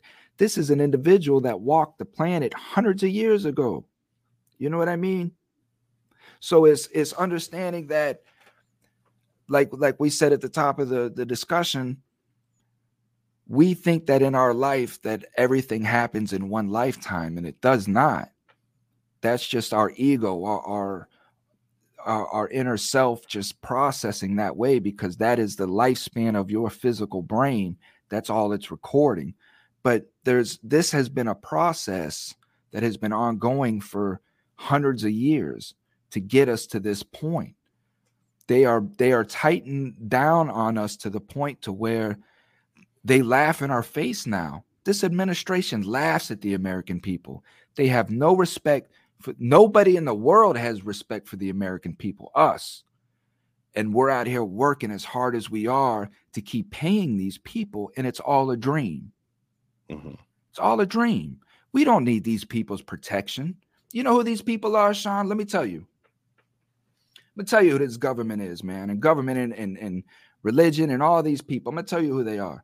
When you go to prison, they're the people that come to you and steal all your shit and then come in the back door and tell you, hey man, listen, we'll make sure that never happens again. You know, you mm-hmm. just make sure that you're putting $20 on my books each month and make sure that never happens again. But in the back room, they're partners. It was all a design to get that $20 a month from you. And then when the next person comes in, they do the same thing until they reach an individual where they know they can't do that to, then they just skip him and go on to the next person. And this is what I'm trying to get the Americans to understand. You know, stop paying taxes. No taxes 2023. Nobody pays taxes. Nobody pays their damn taxes and files taxes. What do you think is going to happen?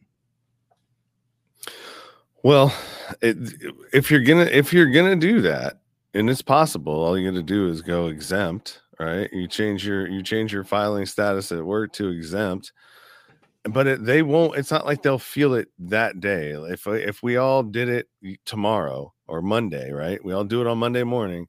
We go in, we we get our you know form or W whatever it is, and we file exempt the the government's not going to feel it until the the core the end of the quarter mm-hmm. right when that when those payments from the companies are supposed to get shipped to you know mm-hmm. to get shipped to the government so you'd have to do it for at least three four three or four months um we're not then, doing it all. We're not doing it for the rest of 2023. We'll we'll see you in 2024 when you come to us and and with, with correct. When you come to the American people correct, we'll see you in 2024. 2023, you guys figure it out. Go to Ukraine. Tell Ukraine you need some of that money back.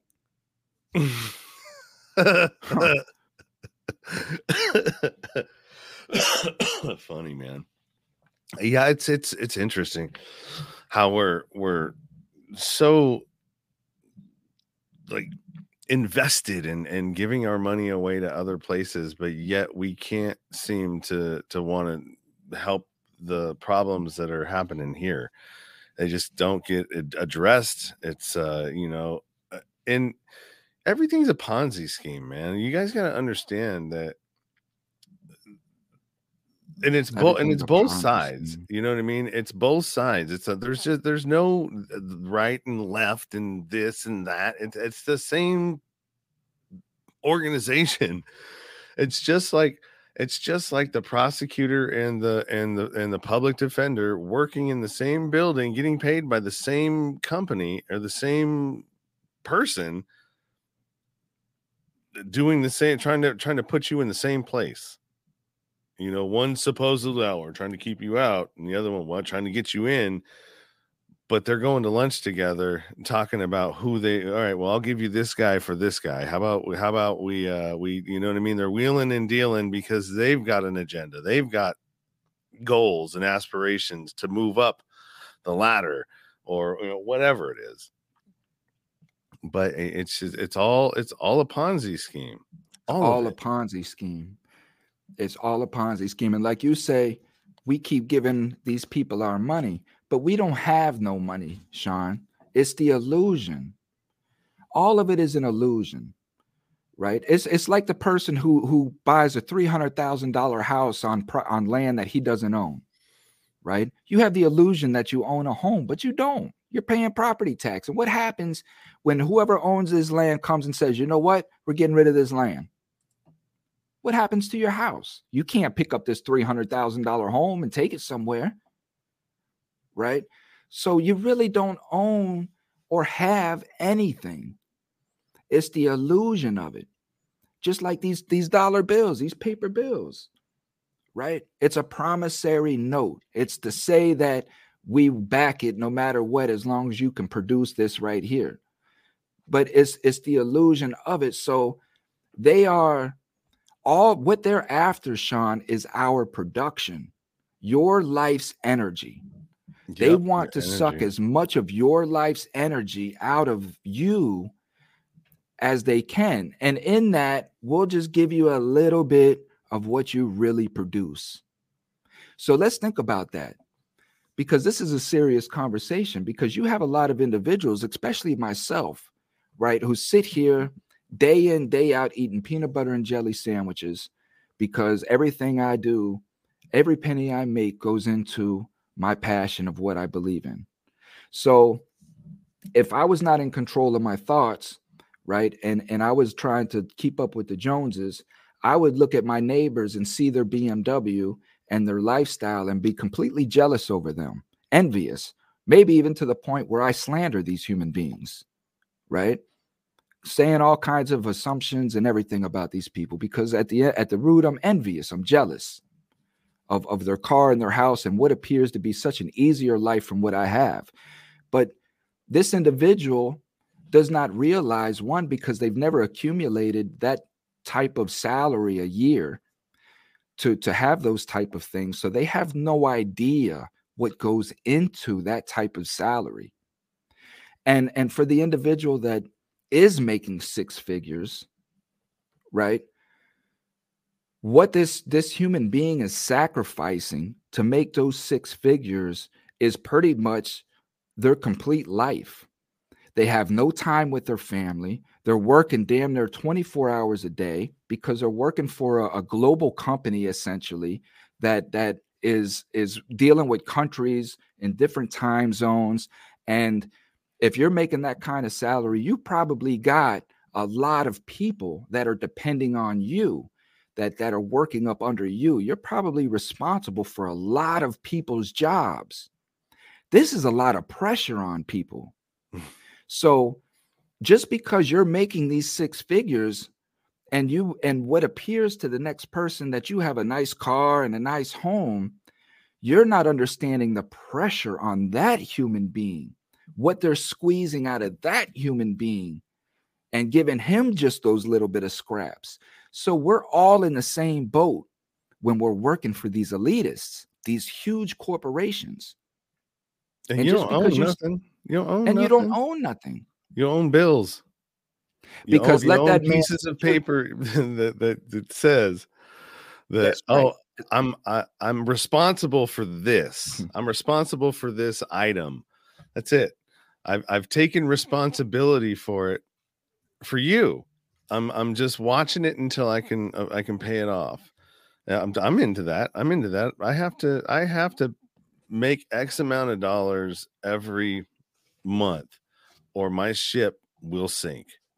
And if in a lot of people right now, uh, what people aren't talking about is the credit card debt, right? There's a bubble there too not just in the housing market what we talk about but the credit card debt right now is at astronomical levels and i can mm-hmm. attest to that because my own credit card debt has gone up to astronomical levels because what do we do we don't want to to maintain these bills i had to you know put you know the stuff that i could float on credit i, I floated on credit is, is it the right way to do it probably not i'm, I'm absolutely not but that's the way that I did it.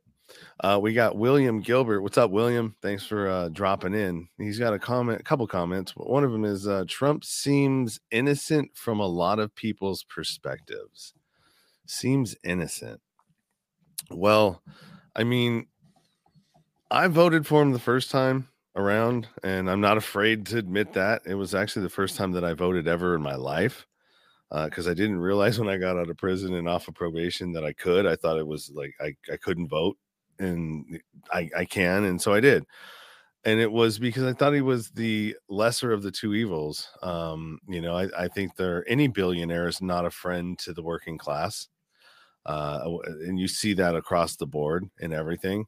Um, I don't know, man. I, I don't, I don't know if he's the best choice for 2024 uh, unless you want to see more of the same that happened last time he was there where he didn't get shit done i mean he did some good stuff but he also was attacked the whole time so i mean if you go to right. a new job and you you're starting a new job, you know, new career, you know, and and from the moment you get there to the moment you leave, you have people attacking you and keeping you from being able to do your job. And so Can you imagine like, that? Can you imagine being hired as a VP, right, of a of a company and going in and you're all excited about going in as the VP, and then you get in there and you're like, yeah, okay, so uh, what do I do? And people are like, oh my god, leave me alone. You're so annoying. Stop bothering me. Just "Yeah, go get out of your room." here. So yeah, he was opposed from the beginning, but And then he says uh, to your other thing, your other uh, uh he was commenting on uh, they can subject that land to a public easement also. So you that's very pl- possible. I mean, if you if they determine that they want to build a road where your land is, right? Or your where you own a home and they'll give you this happens quite a bit around where I'm at because it's in a rural area, and sometimes they'll decide that they want to, you know, extend something here or do something there, put a road there, and they'll give you the opportunity of one offer, right? They'll offer you X amount of doll- dollars, and a lot of times it's not fair market value. It's what they deem it to be, eh, you know, worth. And so if you don't take it, they can give you less because the money the amount after they after you say no just keeps going down it doesn't go up mm. and at the very end when you say no they can kick you off of it anyways and give you nothing. And there's That's right. nothing you can do about it. Fair value market. no i mean they um, cannot give you anything. If you if you refuse refuse refuse refuse refuse at the end of it they will give you nothing and kick your ass off. And that's the point. Like okay so and and that is 100% factual. And what happens? Who are you going to complain to? Take it to your take it to your representative. And and what does your neighbors do for you? What does the american citizen do for you? Nothing. Oh man sorry about your luck. You know well piss on you. You know you're not going to you, you know that this is illegal. You know what they did is wrong but you're not going to stand up for me and help me fight. Well i don't want them to take my home too Yeah, This is I'm a- I we don't want get to pay into- attention to me. You're gonna have to deal with this on your own. and and why we do that sean is because we find value in these things that they give us. That is the whole point of it. They comfort us with these things that we don't want to lose. We don't want to lose our house and these jet skis and, and the things that we we got going on. So going back to the context of, of trump and whatnot and how you don't own anything we saw that think of again going back to the individual with the six figures in the big house and he's doing well and all these things but then he just makes the mistake of making a post during that time about Trump. Oh, I, I agree with Trump. He's canceled. He loses his job. He loses his salary. He loses everything because he made a crucial mistake of not going with the norm at that time. So everything that you think that you have, again, is an illusion. These people give it to you, they can take it away from you at any moment because you are allowing yourself to be fed from a lion. Mhm, mhm. This Well, is and- we and- get and- into and- entrepreneurship. And they're all liars. I mean, you know what I mean? It's just uh, it's at what level that the lie is, and and you know, I you know, Biden. There's tons of stuff out there with him lying about you know his first time he tried to run as a be a president, and he lied about his his uh, education. Uh, he lied about a whole bunch of different things and got caught. He lied about the Mhm. civil rights movement. He's never been anywhere near a civil rights movement. Uh, in a march, in a in a phone call, in a in a picture. You know mean? civil rights movement he was involved in was calling people uh, uh, super predators and, and saying that he didn't want his his kids going to a racial jungle. That was the civil rights movement he was involved in. Yep. And so eh, and and he's been caught in that lie, but he still continues to push it. So uh, you know, at least I thought I thought with Trump, it's like, yeah, the guy lies, but he's entertaining while he's lying to you. You know, at least he was making me laugh. The other guy, I'm like, you're you're you're responsible for the 94 crime bill and fucking incarcerating what another additional two million to the population. Hmm. It's like hell no, was I gonna vote for you? I, I seen what your what your policies do. I, I experienced it firsthand. Um, All right, William Gilbert again. I never voted because I don't think my vote counts. It's the people Amen. that we vote into the electoral college, and it's hard to expose their true agenda.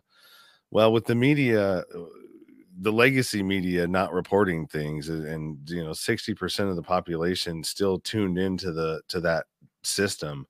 It's very difficult to get anything through because not reporting on it is the is you know is the same thing as it being invisible or not existing in the eyes of those those that don't enter into our realms of of information right let's take it back to the NFL, right? Let's look at the NFL again, right? So we know that the NFL is controlled by Vegas, by the by the bookies, and it's going to swing the game and however it's going to make the most money.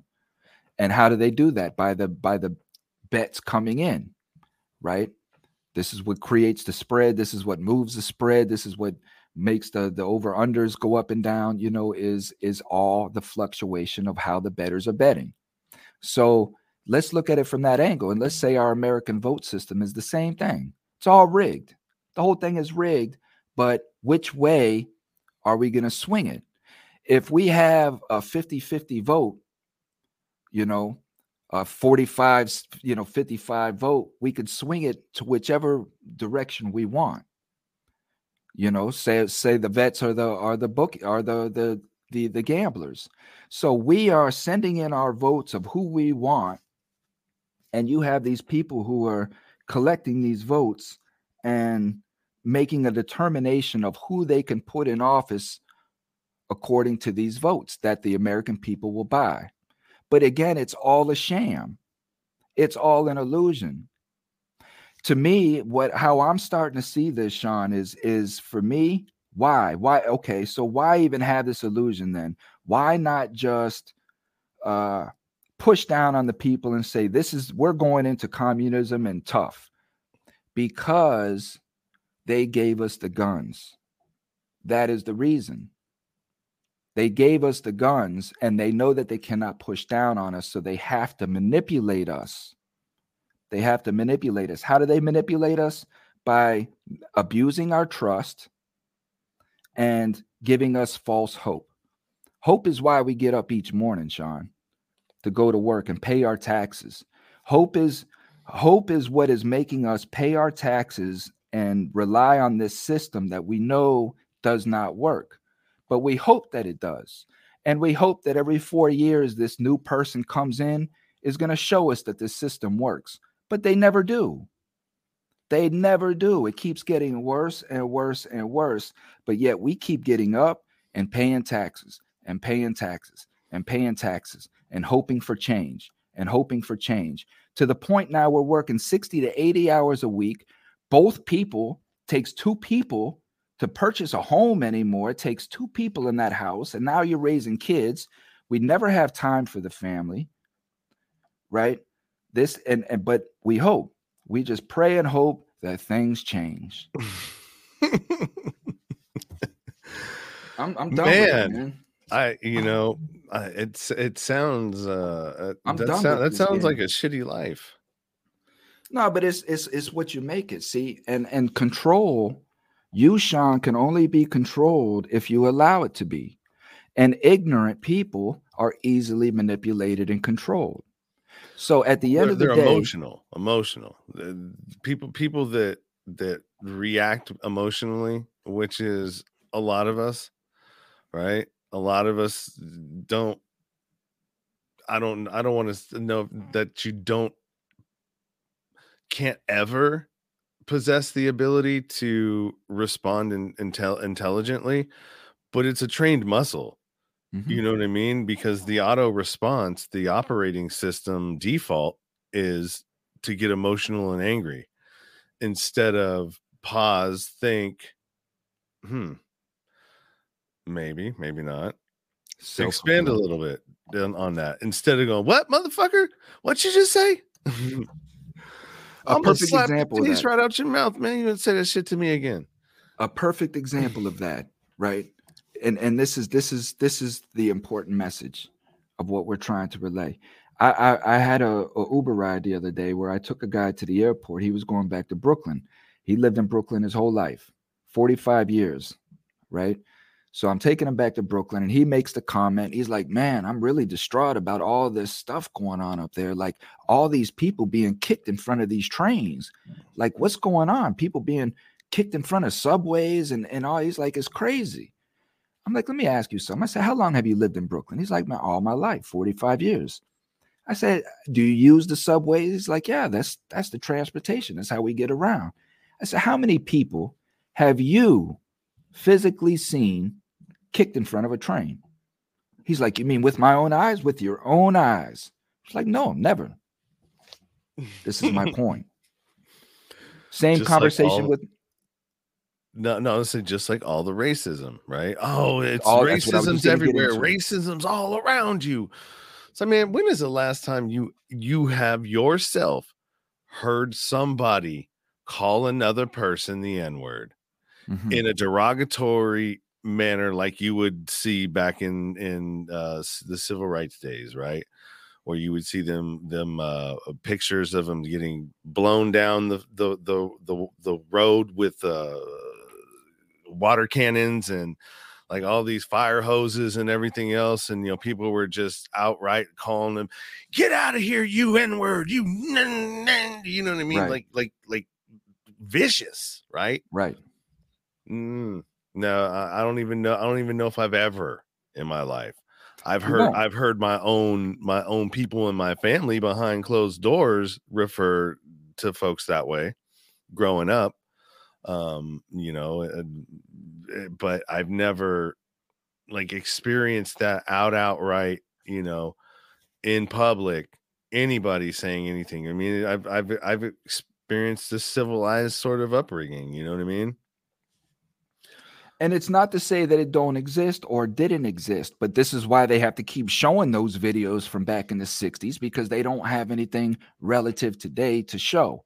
But when they do, they'll they'll try to take it and twist it and turn it into what it what it what they want it to to appear to look like. Well, look at the, the last thing the that just happened. Hold, hold, look at the last thing that just happened with the with the black on black uh officers um that killed that Tyree one guy. Nichols. Yeah. Look at that. At the beginning of that whole thing, they were they were trying to frame it as racist, right? Mm-hmm. And then and then they did. They said, "Oh, it's reverse racism." you know what I mean? Or, or whatever it is they tried to to to spin it into. But I mean, it was like, dude, you're trying you're trying to tell us that we are not seeing with our own eyes what we are seeing with our own eyes. That's right. You know what I mean? And they'll hide the and they'll hide it, like the California floods and everything else. They hide the truth you know you have you have a lot of of darker skinned human beings that are running around that think that lighter skinned human beings have done nothing for them but negative. They've never done anything for for uh, quote unquote black people right? And then the atrocity in that is you have an individual by the name of of uh, uh what's his name? Let me see. Uh uh Klunder is his last name, but but um I think is Robert is his first name, Bruce. Bruce Klunder, right? Bruce Klunder, this this blew me away, and I just learned this. Bruce Klunder was a reverend. He was Reverend Bruce Klunder, was a Presbyterian minister and civil rights activist born in Colorado, United States. He died when he was run over by a bulldozer while protesting the construction of a segregated school in Cleveland, Ohio. You know how many Ohioans have heard of this guy? None. Why? Because this was a white guy who was killed by another white guy for standing up for black people. But not that is not taught. We don't know this. Why? Because it was shameful. So white people look at me when I defend black people they won't say nothing in front of the black people. They smile. But when we get into the room separate, these same white people now that were smiling come to me, hey man, you know, you gotta make sure you look out for the white people too. What the hell are you talking about? You know, it's it's just ugly, man. I used to, you know, they're they're I have a family member because I grew up, I used to always want to hang out with with you know I mean, the black kids in school. You know, they were the ones that were pitching quarters and you know what I mean, doing shooting dice and and like to me that was fun.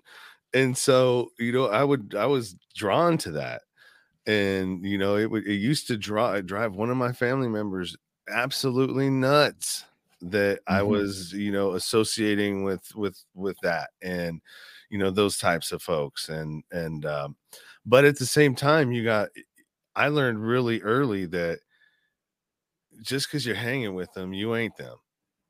And when it comes down when it comes down to it you're the other. And you're now the uh, the the outcast. Because the moment they turn on you and they decide oh i'm gonna i'm gonna steal this dude's money now um you know because you're all shooting dice and there's more of them than there are of you that's just the way it's to be. And you have to understand that as well because there is that aspect Mhm. and that you don't belong you know what i mean? Just because you're hanging and this is my this is just my own experience. And somebody just somebody tried to tell me that that because of my experience if i'm walking down the street and i see and i and i, and I use you know young black men a group of them i'm probably going to cross the street just because of my own experiences and being jumped at one point in time by a, group of younger black men that eh, you know the the possibility who knows if it's real or not but i just don't want to have to deal with it right and so does that make me racist for crossing the street or does that make me cautious Well, it okay. So let's let's because this is what I do, right? Let's break this down, right? Okay. Would would I cross the street if it was five white people? Probably not, because these five white people are probably suits. They've probably never been in a fight in their life, and I could probably take all five of them easily, right? Mhm. Now, five black people, yeah, I may cross the street. Why? Because these five black people have probably been fighting their life right? And they probably are poor and they've probably been having to fight and, and argue and all of these things. So I would think that my confrontation level with with five black people may uh well, I see again that's that's wrong thinking in itself too because these five black people may be suits in themselves and may may never been in a fight in their life you know now and, if they were I- in a suit if they were in suits i probably wouldn't So, uh, right. So let's break this down. So now, what is it? It's more of how these human beings are looking, right? Well, I mean, one looks dangerous. I mean, irregardless. Okay, so uh, I mean, the some of the most dangerous people in the world wear suits, right? And Mhm. and you know what I mean, and a pen, and the pen is mightier than the sword in a lot of cases. So, I guess it just comes down to perceptions, right? Perceptions and and uh, Well, of, we're of- talking an about- experience. Experience d- d- determines a lot of what we do in our in our operating system right into the into defaults that we that we get into right? We have defaults that we don't even realize that we do until we take a look back after it's already done or, or immediately after we do it. We don't understand the auto the the operating system and how it just defaults to things until you really dive into it. And i think that's one of those things you know when we you get beaten right? If somebody beats you and you get away from somebody that beats you you are now informed on what that was like to have been beaten in that situation and anything that looks sort of similar even smells close to the same you're like uh back up. You know what i mean? That ptsd starts kicking in. And i think the, and then that informs your next you know encounter of of anything similar to that. And i Mhm. don't and so i don't think i think people get racist uh confused with cautious. You know just being cautious self-preservation and caution you know to doing things. Um right we got another comment here. So william gilbert said it should be common knowledge that many asians grew out of poverty in the us but many systems were created to keep blacks in poverty like food stamps well so here's my here's my issue when you start talking about you know and i, I heard a, a thing about reparations uh coming through at some point in california and if you know your history you know that every influx of of immigrant to this country was exploited to build the infrastructure of this country, right? From the Irish to the Asians, the Asians they they they took them and they they brought them in and they they made them um, uh, build the railroads. They were part a huge part of the railroad construction. You have the uh, the Irish that came in; they were considered dirty. You know, they're white people, right? But they were considered dirty immigrants when they came into this country, and they were used for labor. And so were the Italians, and so on and so on and so on. Every influx of immigrant into this country at some generational point or or you know some point in history was used for labor. So for somebody i mean if you're not even if you're not if you're not going to give the native americans reparations in in the form of cash i just think that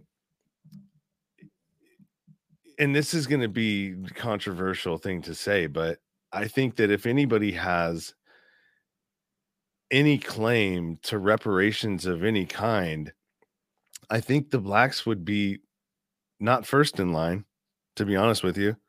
I think the Native Americans and and you know the atrocities that were were you know put on those people, they would be the ones that would be the first ones in line, you know what I mean, for that, for any kind of of, of reparation.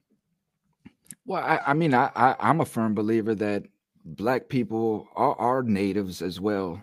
You know, I, it's hard for me to believe that there was no black person on this continent when when these white people came, and that they went and got all these millions of black people, rounded them up, and and brought them over. You're talking about a few settlers.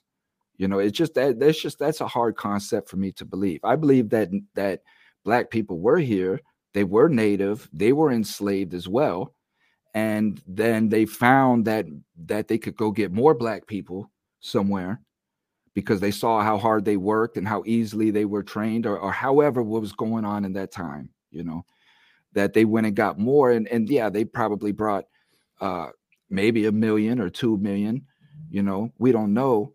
Nobody really knows the truth. That's the point.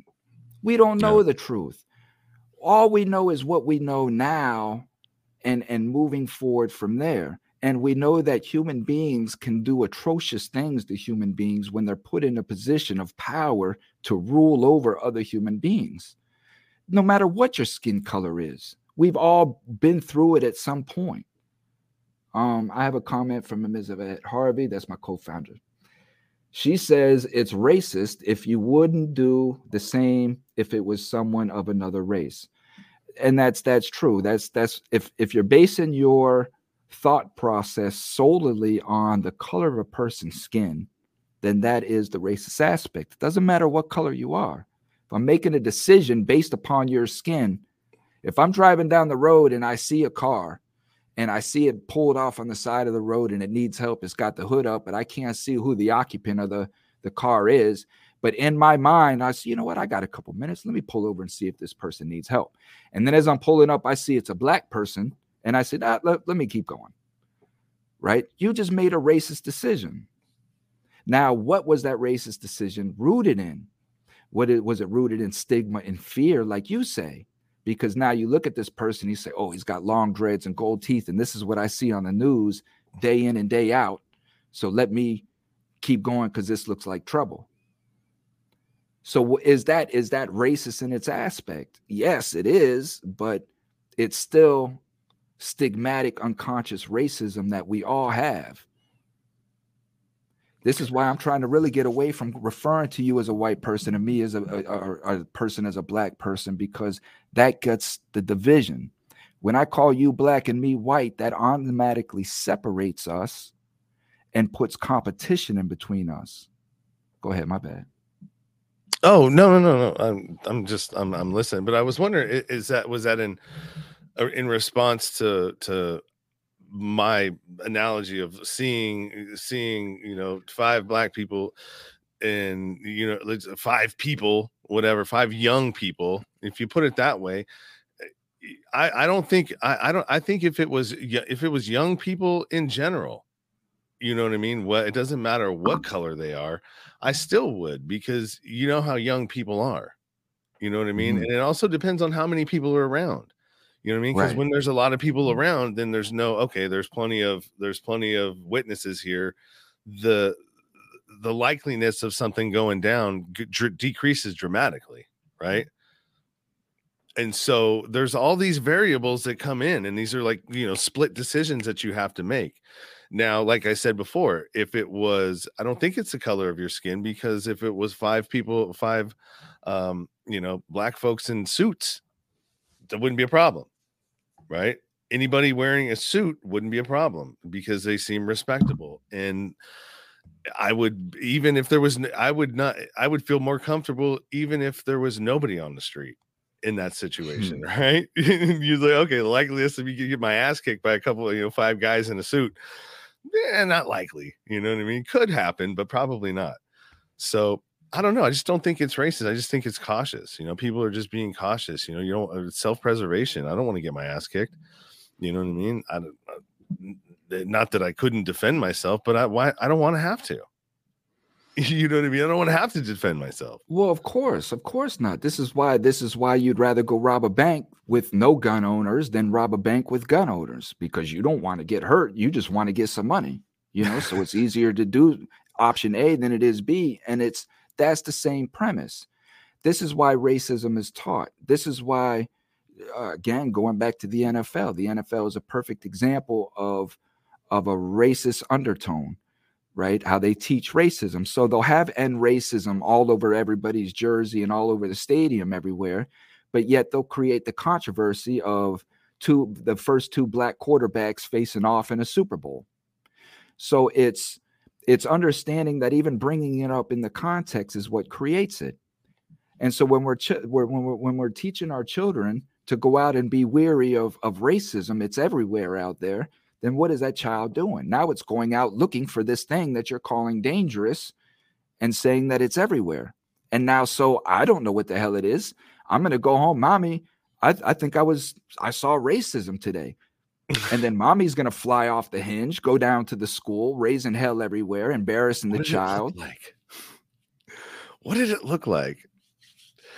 But you, I mean, now, could it be possible that racism is just a mm-hmm. disguise for classism. I, I absolutely believe so, because again, I think something was created in a time that it was not understood.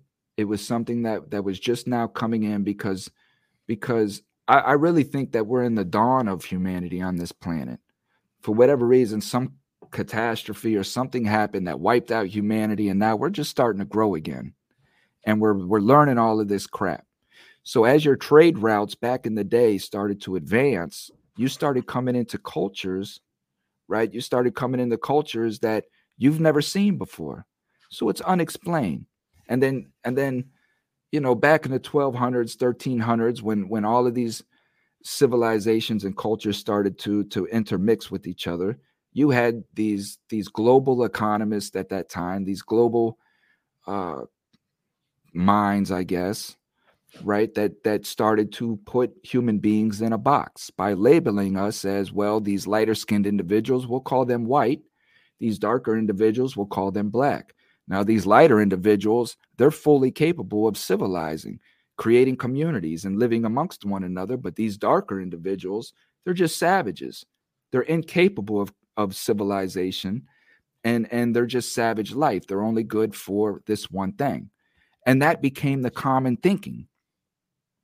So at the root it's classism because the rich people don't want to work they need slaves.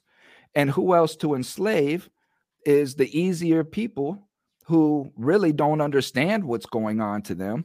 They have no knowledge of, of anything other than their their little savage lives let's just enslave them. Uh, Hell, they go out and, and, fighting. Yeah, if we keep and if we keep y'all fighting amongst each other, you're not going to pay attention to the fact that we're we're the ones that are are you know the marionettes playing you know making the making the scene happen You know what I mean? You guys are too busy fighting amongst yourselves. Uh, you know, busy with your your children, busy with your families, with PTA, with the um, after school, and you know what I mean. It, and it, it just they just find more things to keep you busy and occupied that you're not paying attention to the fact that the middle class is shrinking. Right, the folks that used to have to be the backbone of of an economy is getting smaller and smaller and smaller. We're heading into another another another event another catastrophe uh you know what i mean as far as you know recession depression. You know we've had a bunch of recessions up to this point but we haven't had a depression in how long? And hmm. so all of the signs there are are are are Again, that, that's all fear mongering. Con, concern, they're they're all concerning. Well, I mean, fear mongering, yeah, but I mean, what are, what are you going to do if there's a run on the banks? What are you going to do if you know what I mean? We do end up in a in a recession, and like the last time it happened, you know, how many how uh, long were people Stop out of work? the banks. Stop. No, how long? How long are people out of work? But and if you're not, and if you can't afford to pay for stuff, then what do you do? Stop. Do you do it? Do you go into stop, default on everything? No, and... just stop using their system. Why can't you? Why can't I come to you, Sean, and say, Sean, listen, I need gear parts for my car, and you just happen to have this the the, the machinery to make these gear parts, and I and I and I do something for you that you need, right? Or I have. So it's why can't we as as get into some sort of bartership where we all can produce our own whatever it is for each other. Why is it that we have to use because all these banks all of this stuff is just middlemen right? Or they're creating you know uh they're creating opportunities that we ourselves could create. Well we don't have a i agree with you. I think that bartering for services that you know aren't don't need to be tied into that system like your insurance your you know whatever it is it's your mortgage or all that stuff i mean you can't barter that away right? But there are services that you can barter. You can haircuts you can you know uh taxes uh, you know other thing uh, there's other services out there that you could barter away. I think that's a good idea but there's no infrastructure in place for that and then that's going to require cooperation right? That's going to require us shrinking down our communities to more local based stuff and having to you know cooperate with people. Hmm. that's going to require leaving your home. That's going to require going out and having to get to know your neighbor. That's going to require uh you know what i mean? All of these things that we haven't done in a long time. And mm-hmm. you know it has been we've been separated from what it is uh, from the pioneers that we used to be when we came across this country you know what I mean, settling, you know, from the east. And, you know, we lost a lot of those ways. You know, some of it is growing your own food and preserving your food, right? They didn't have ice boxes back in the day. They didn't have, mm. you know, well, they did have ice boxes, but they were literal ice boxes, you know, boxes that had ice in it. Mm. And, and you, you know, wasn't getting that down down south, I promise you. And so, you know, like I remember my grandmother used to have, you know, mason jars full of food. You know what I mean? That she had grown and canned and preserved. And she came out of the Great Depression where, you know, there was food scarcity at, at some point. You know what I mean? That, you know, there were no jobs and people were, you know, starving to death and dying in the streets that didn't have anything. I mean, that was not that long ago. You know, a hundred years in a in a in one of our lifetimes is what about 80? The average lifetime. So, like one person ago, this was happening. You know, that's not that long. so, you have to be prepared. And the only way to prepare for that is to learn some of those ways. You know, we don't know what's happening. You got all these, you know, un, un settling stuff that you know could be another world war here at some point who knows? I mean but if you're following all this stuff there's all these and these people yelling things. yelling from the federal reserve can come out and and and throw uh, an inflation rate out there that could, that could crush this economy. She could do that monday morning. Everything can change on a dime because we have we have allowed ourselves to get into a position where we are totally dependent on these corrupt officials. They feed us our our electricity because we've become so accustomed to our lifestyle our house our air conditioning our cars our tablets our things everything that they give us to brainwash us as you just said we've lost survival skills. We don't have survival skills. So our survival skills is reliant on a government who doesn't care about us. They only want us to work. Mm-hmm and then to to control the inflation right? Well let's just raise the rates right? Mm-hmm. and so they're continuing to do that and that's how they they stop it. And in order to stop it they have to cause a recession. They have to cause you know and sometimes we're able to withstand it but i don't think this time is going to be as easy you know and i fuck i work uh, and then and then ai too like look at all the stuff that you know ai is going to replace a whole lot of back end systems for businesses that you don't need like accounting and and some of mm-hmm. these other things and luckily yep and luckily i'm in a, a trade so i mean it's not going to be able it's not going to affect me as much but i mean if there's no commercial if there's so much commercial property available because AI has removed so many people. So now you don't need as much space in your offices. Commercial buildings are going to be, you know what I mean? They're not going to need to build a whole bunch more unless it's companies like, you know, uh, pharma companies, um, you know, stuff like that but a lot of that they'll just retool existing buildings and you know like tenant improvements and they'll buy a you know whatever they need to do there. So i don't know man it's uh it's going to be interesting to see how all of this sort of shakes out. Absolutely and and to get back into i know we kind of went into a rabbit hole but i mean really that rabbit hole is still engulfed the the whole point of centralized banking and and the control effect because that's what we were getting into was the effects of what control does. So when we're talking about centralized banking and now in getting into the crypto aspect of it, that's that's what it is. They want to control what it is that people are doing. I just saw a TikTok, and then um to to kind of wrap this up, but I just saw a TikTok that uh, you had these officials. I, I I I stitched it, but you had these officials up here now talking about TikTok and how it's a national security, right? TikTok's a national security because over 100 million Americans are spending upwards of 90 minutes a day on TikTok, and that's a national security. And my question is why? Why is Americans doing what they want to do a national security? Because that 90 minutes a day for those 100 millions of Americans is, is, is resulting in what? Loss of work. And that is a national security because we're sending billions of dollars overseas and we have we need you to work and not be on TikTok. We have to pay this bill to Ukraine. So now they, they want to ban TikTok or, or try to limit the access because you have 100 million Americans, you know, spending 90 minutes a day on TikTok, doing what we want to do, enjoying ourselves, whatever it is. Or, or could it be that the social media companies here already can't compete with the algorithm of TikTok because it's so good and all of the advertising dollars are going from these corporate companies to TikTok now and mm-hmm. not to Facebook or Twitter or um, Instagram, you know, the the big ones and Adam Curry, who is the original pod father, right? So he's the original podcaster, the one that created the RSS feed that makes podcasting um, a thing even possible, right?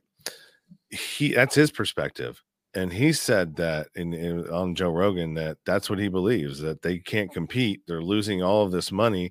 They already have a relationship with the government because they go to Capitol Hill all the time for you know these things that they got to you know Senate hearing, inquiry here, or this or that.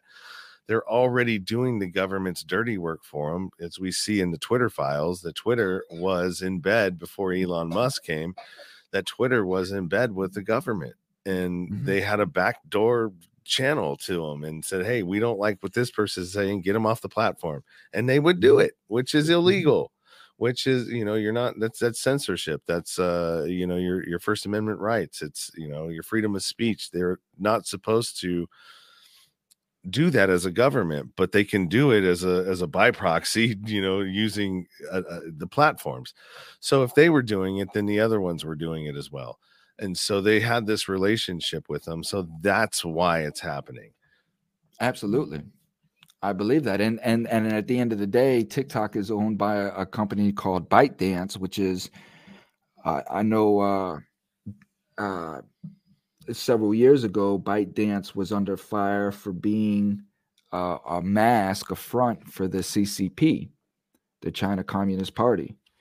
So, Uh, you know, there's a lot of fear in the fact that the Chinese Communist Party potentially could be infiltrating Americans through this TikTok. And this is what TikTok was essentially designed for. I think all of I think all of it can be true at the same time. Amen. You it's know what true. I mean? I think it, it all could be possible. They're all communists, every last one of them, man. But going going back to to the original top, at the end of the day, you can only allow yourself to be controlled if you're unaware if we're using this social media, that's why I said I don't really mind being marketed to the way that I, I am because I know that I am. And it does make life a little bit easier if you understand that this is just a tool to make your life easier. It's not it's not something that for you to be using unconsciously. You know, have consciousness in everything that you do. Know what it is that you're doing, know why you're doing it all my social media platform is specifically to bring awareness to who I am and what I do. I don't get on here to to feel good. You know what I mean? I don't look to Facebook to brighten my mood. I do that myself. You know? Uh, yeah, I don't look for sunshine and rainbows over on on on these places. It's kind of much like the uh, opposite. I got a I got a sword and a shield and a and a you know what I mean. Hopefully, a, a good night of sleep so i don't i don't allow them comments to permeate my uh my uh, uh whatever you know what i mean my my mental health because it will man. I, I i dove when i came down there when i came down to visit you and i was on uh on one of those shows man i got into the comments and it fucking it fucked with me for a little while. And so now i'm just like you know what? Now i know why joe rogan says don't don't go there. Just stay out of there. There's no reason. Yeah, you don't need to know what other people have to say. And especially if it's about you. and it's okay it, it, you know it's just knowing eh, when it comes to self knowing your tolerable level i have triggers no question and sometimes i allow myself to to get into a, a, a situation where uh, these triggers will, will affect me but as soon as i start realizing that i get myself out of that position because i know that once i get to a certain point i'm uncontrollable so I don't even allow myself to get into that point. I know my triggers and I try to stay away from them as much as I possibly can. Other people's comments for me don't really trigger me anymore because I understand good or bad.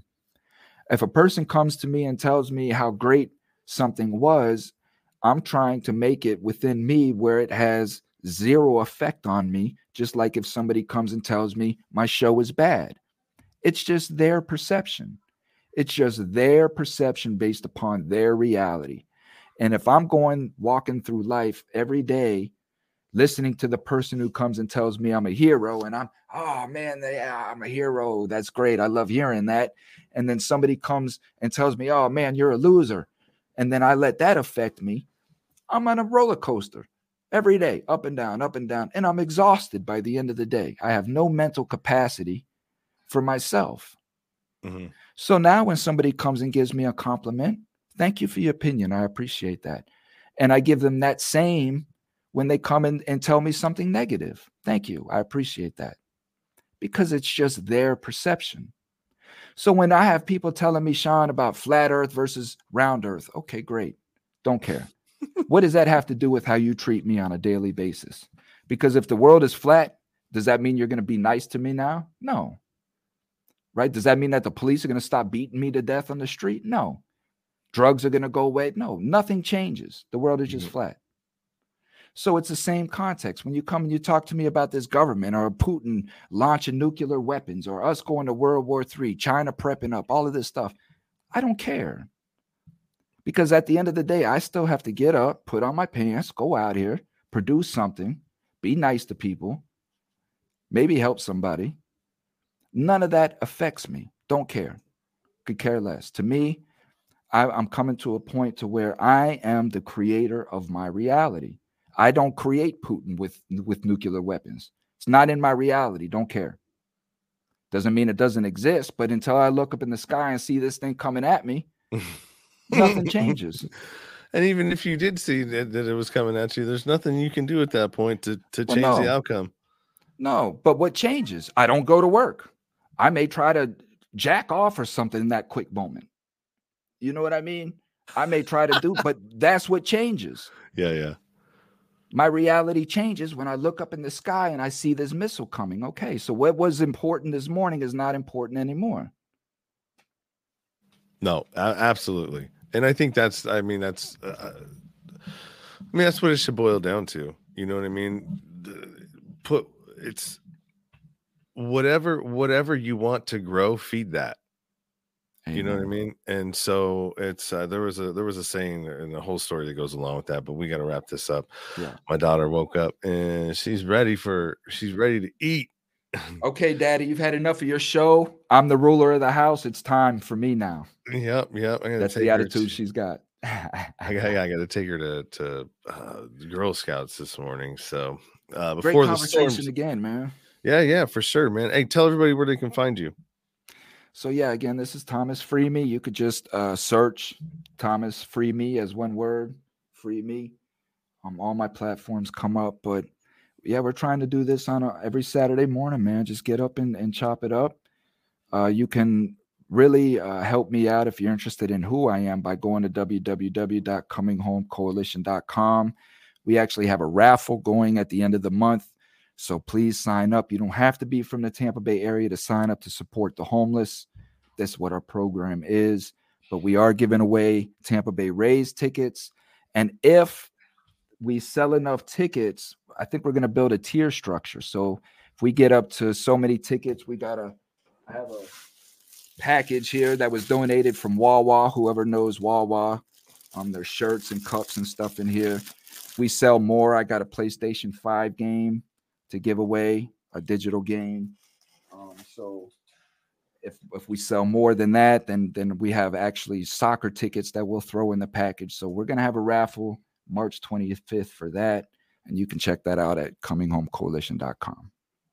All right, sweet. And then you can find me at seandustin.com. All the platforms I'm on, all the videos, everything is uh, right there for you. And uh, yeah, until next time. Uh, keep it 100. Stay true to yourself. Everything else is just noise. William Gilbert, thank you for uh, coming and hanging with us. And anybody else, if you're on YouTube or any of the other uh, platforms like Facebook, uh, hit that like, subscribe, all the stuff that you need to do uh, to help us uh, grow this, what we're trying to do.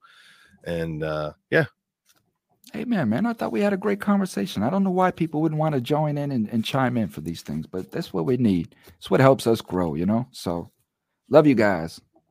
Ex- examples of how to communicate in a way that even if you don't have the same perspectives or even if you don't 100% agree with with something that somebody else is saying you should at least have the have the decency to hear what they have to say you know what i mean and and know that it's just another person your their, their perspective doesn't doesn't is, doesn't affect you in any way unless you let it.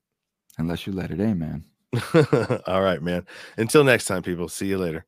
We out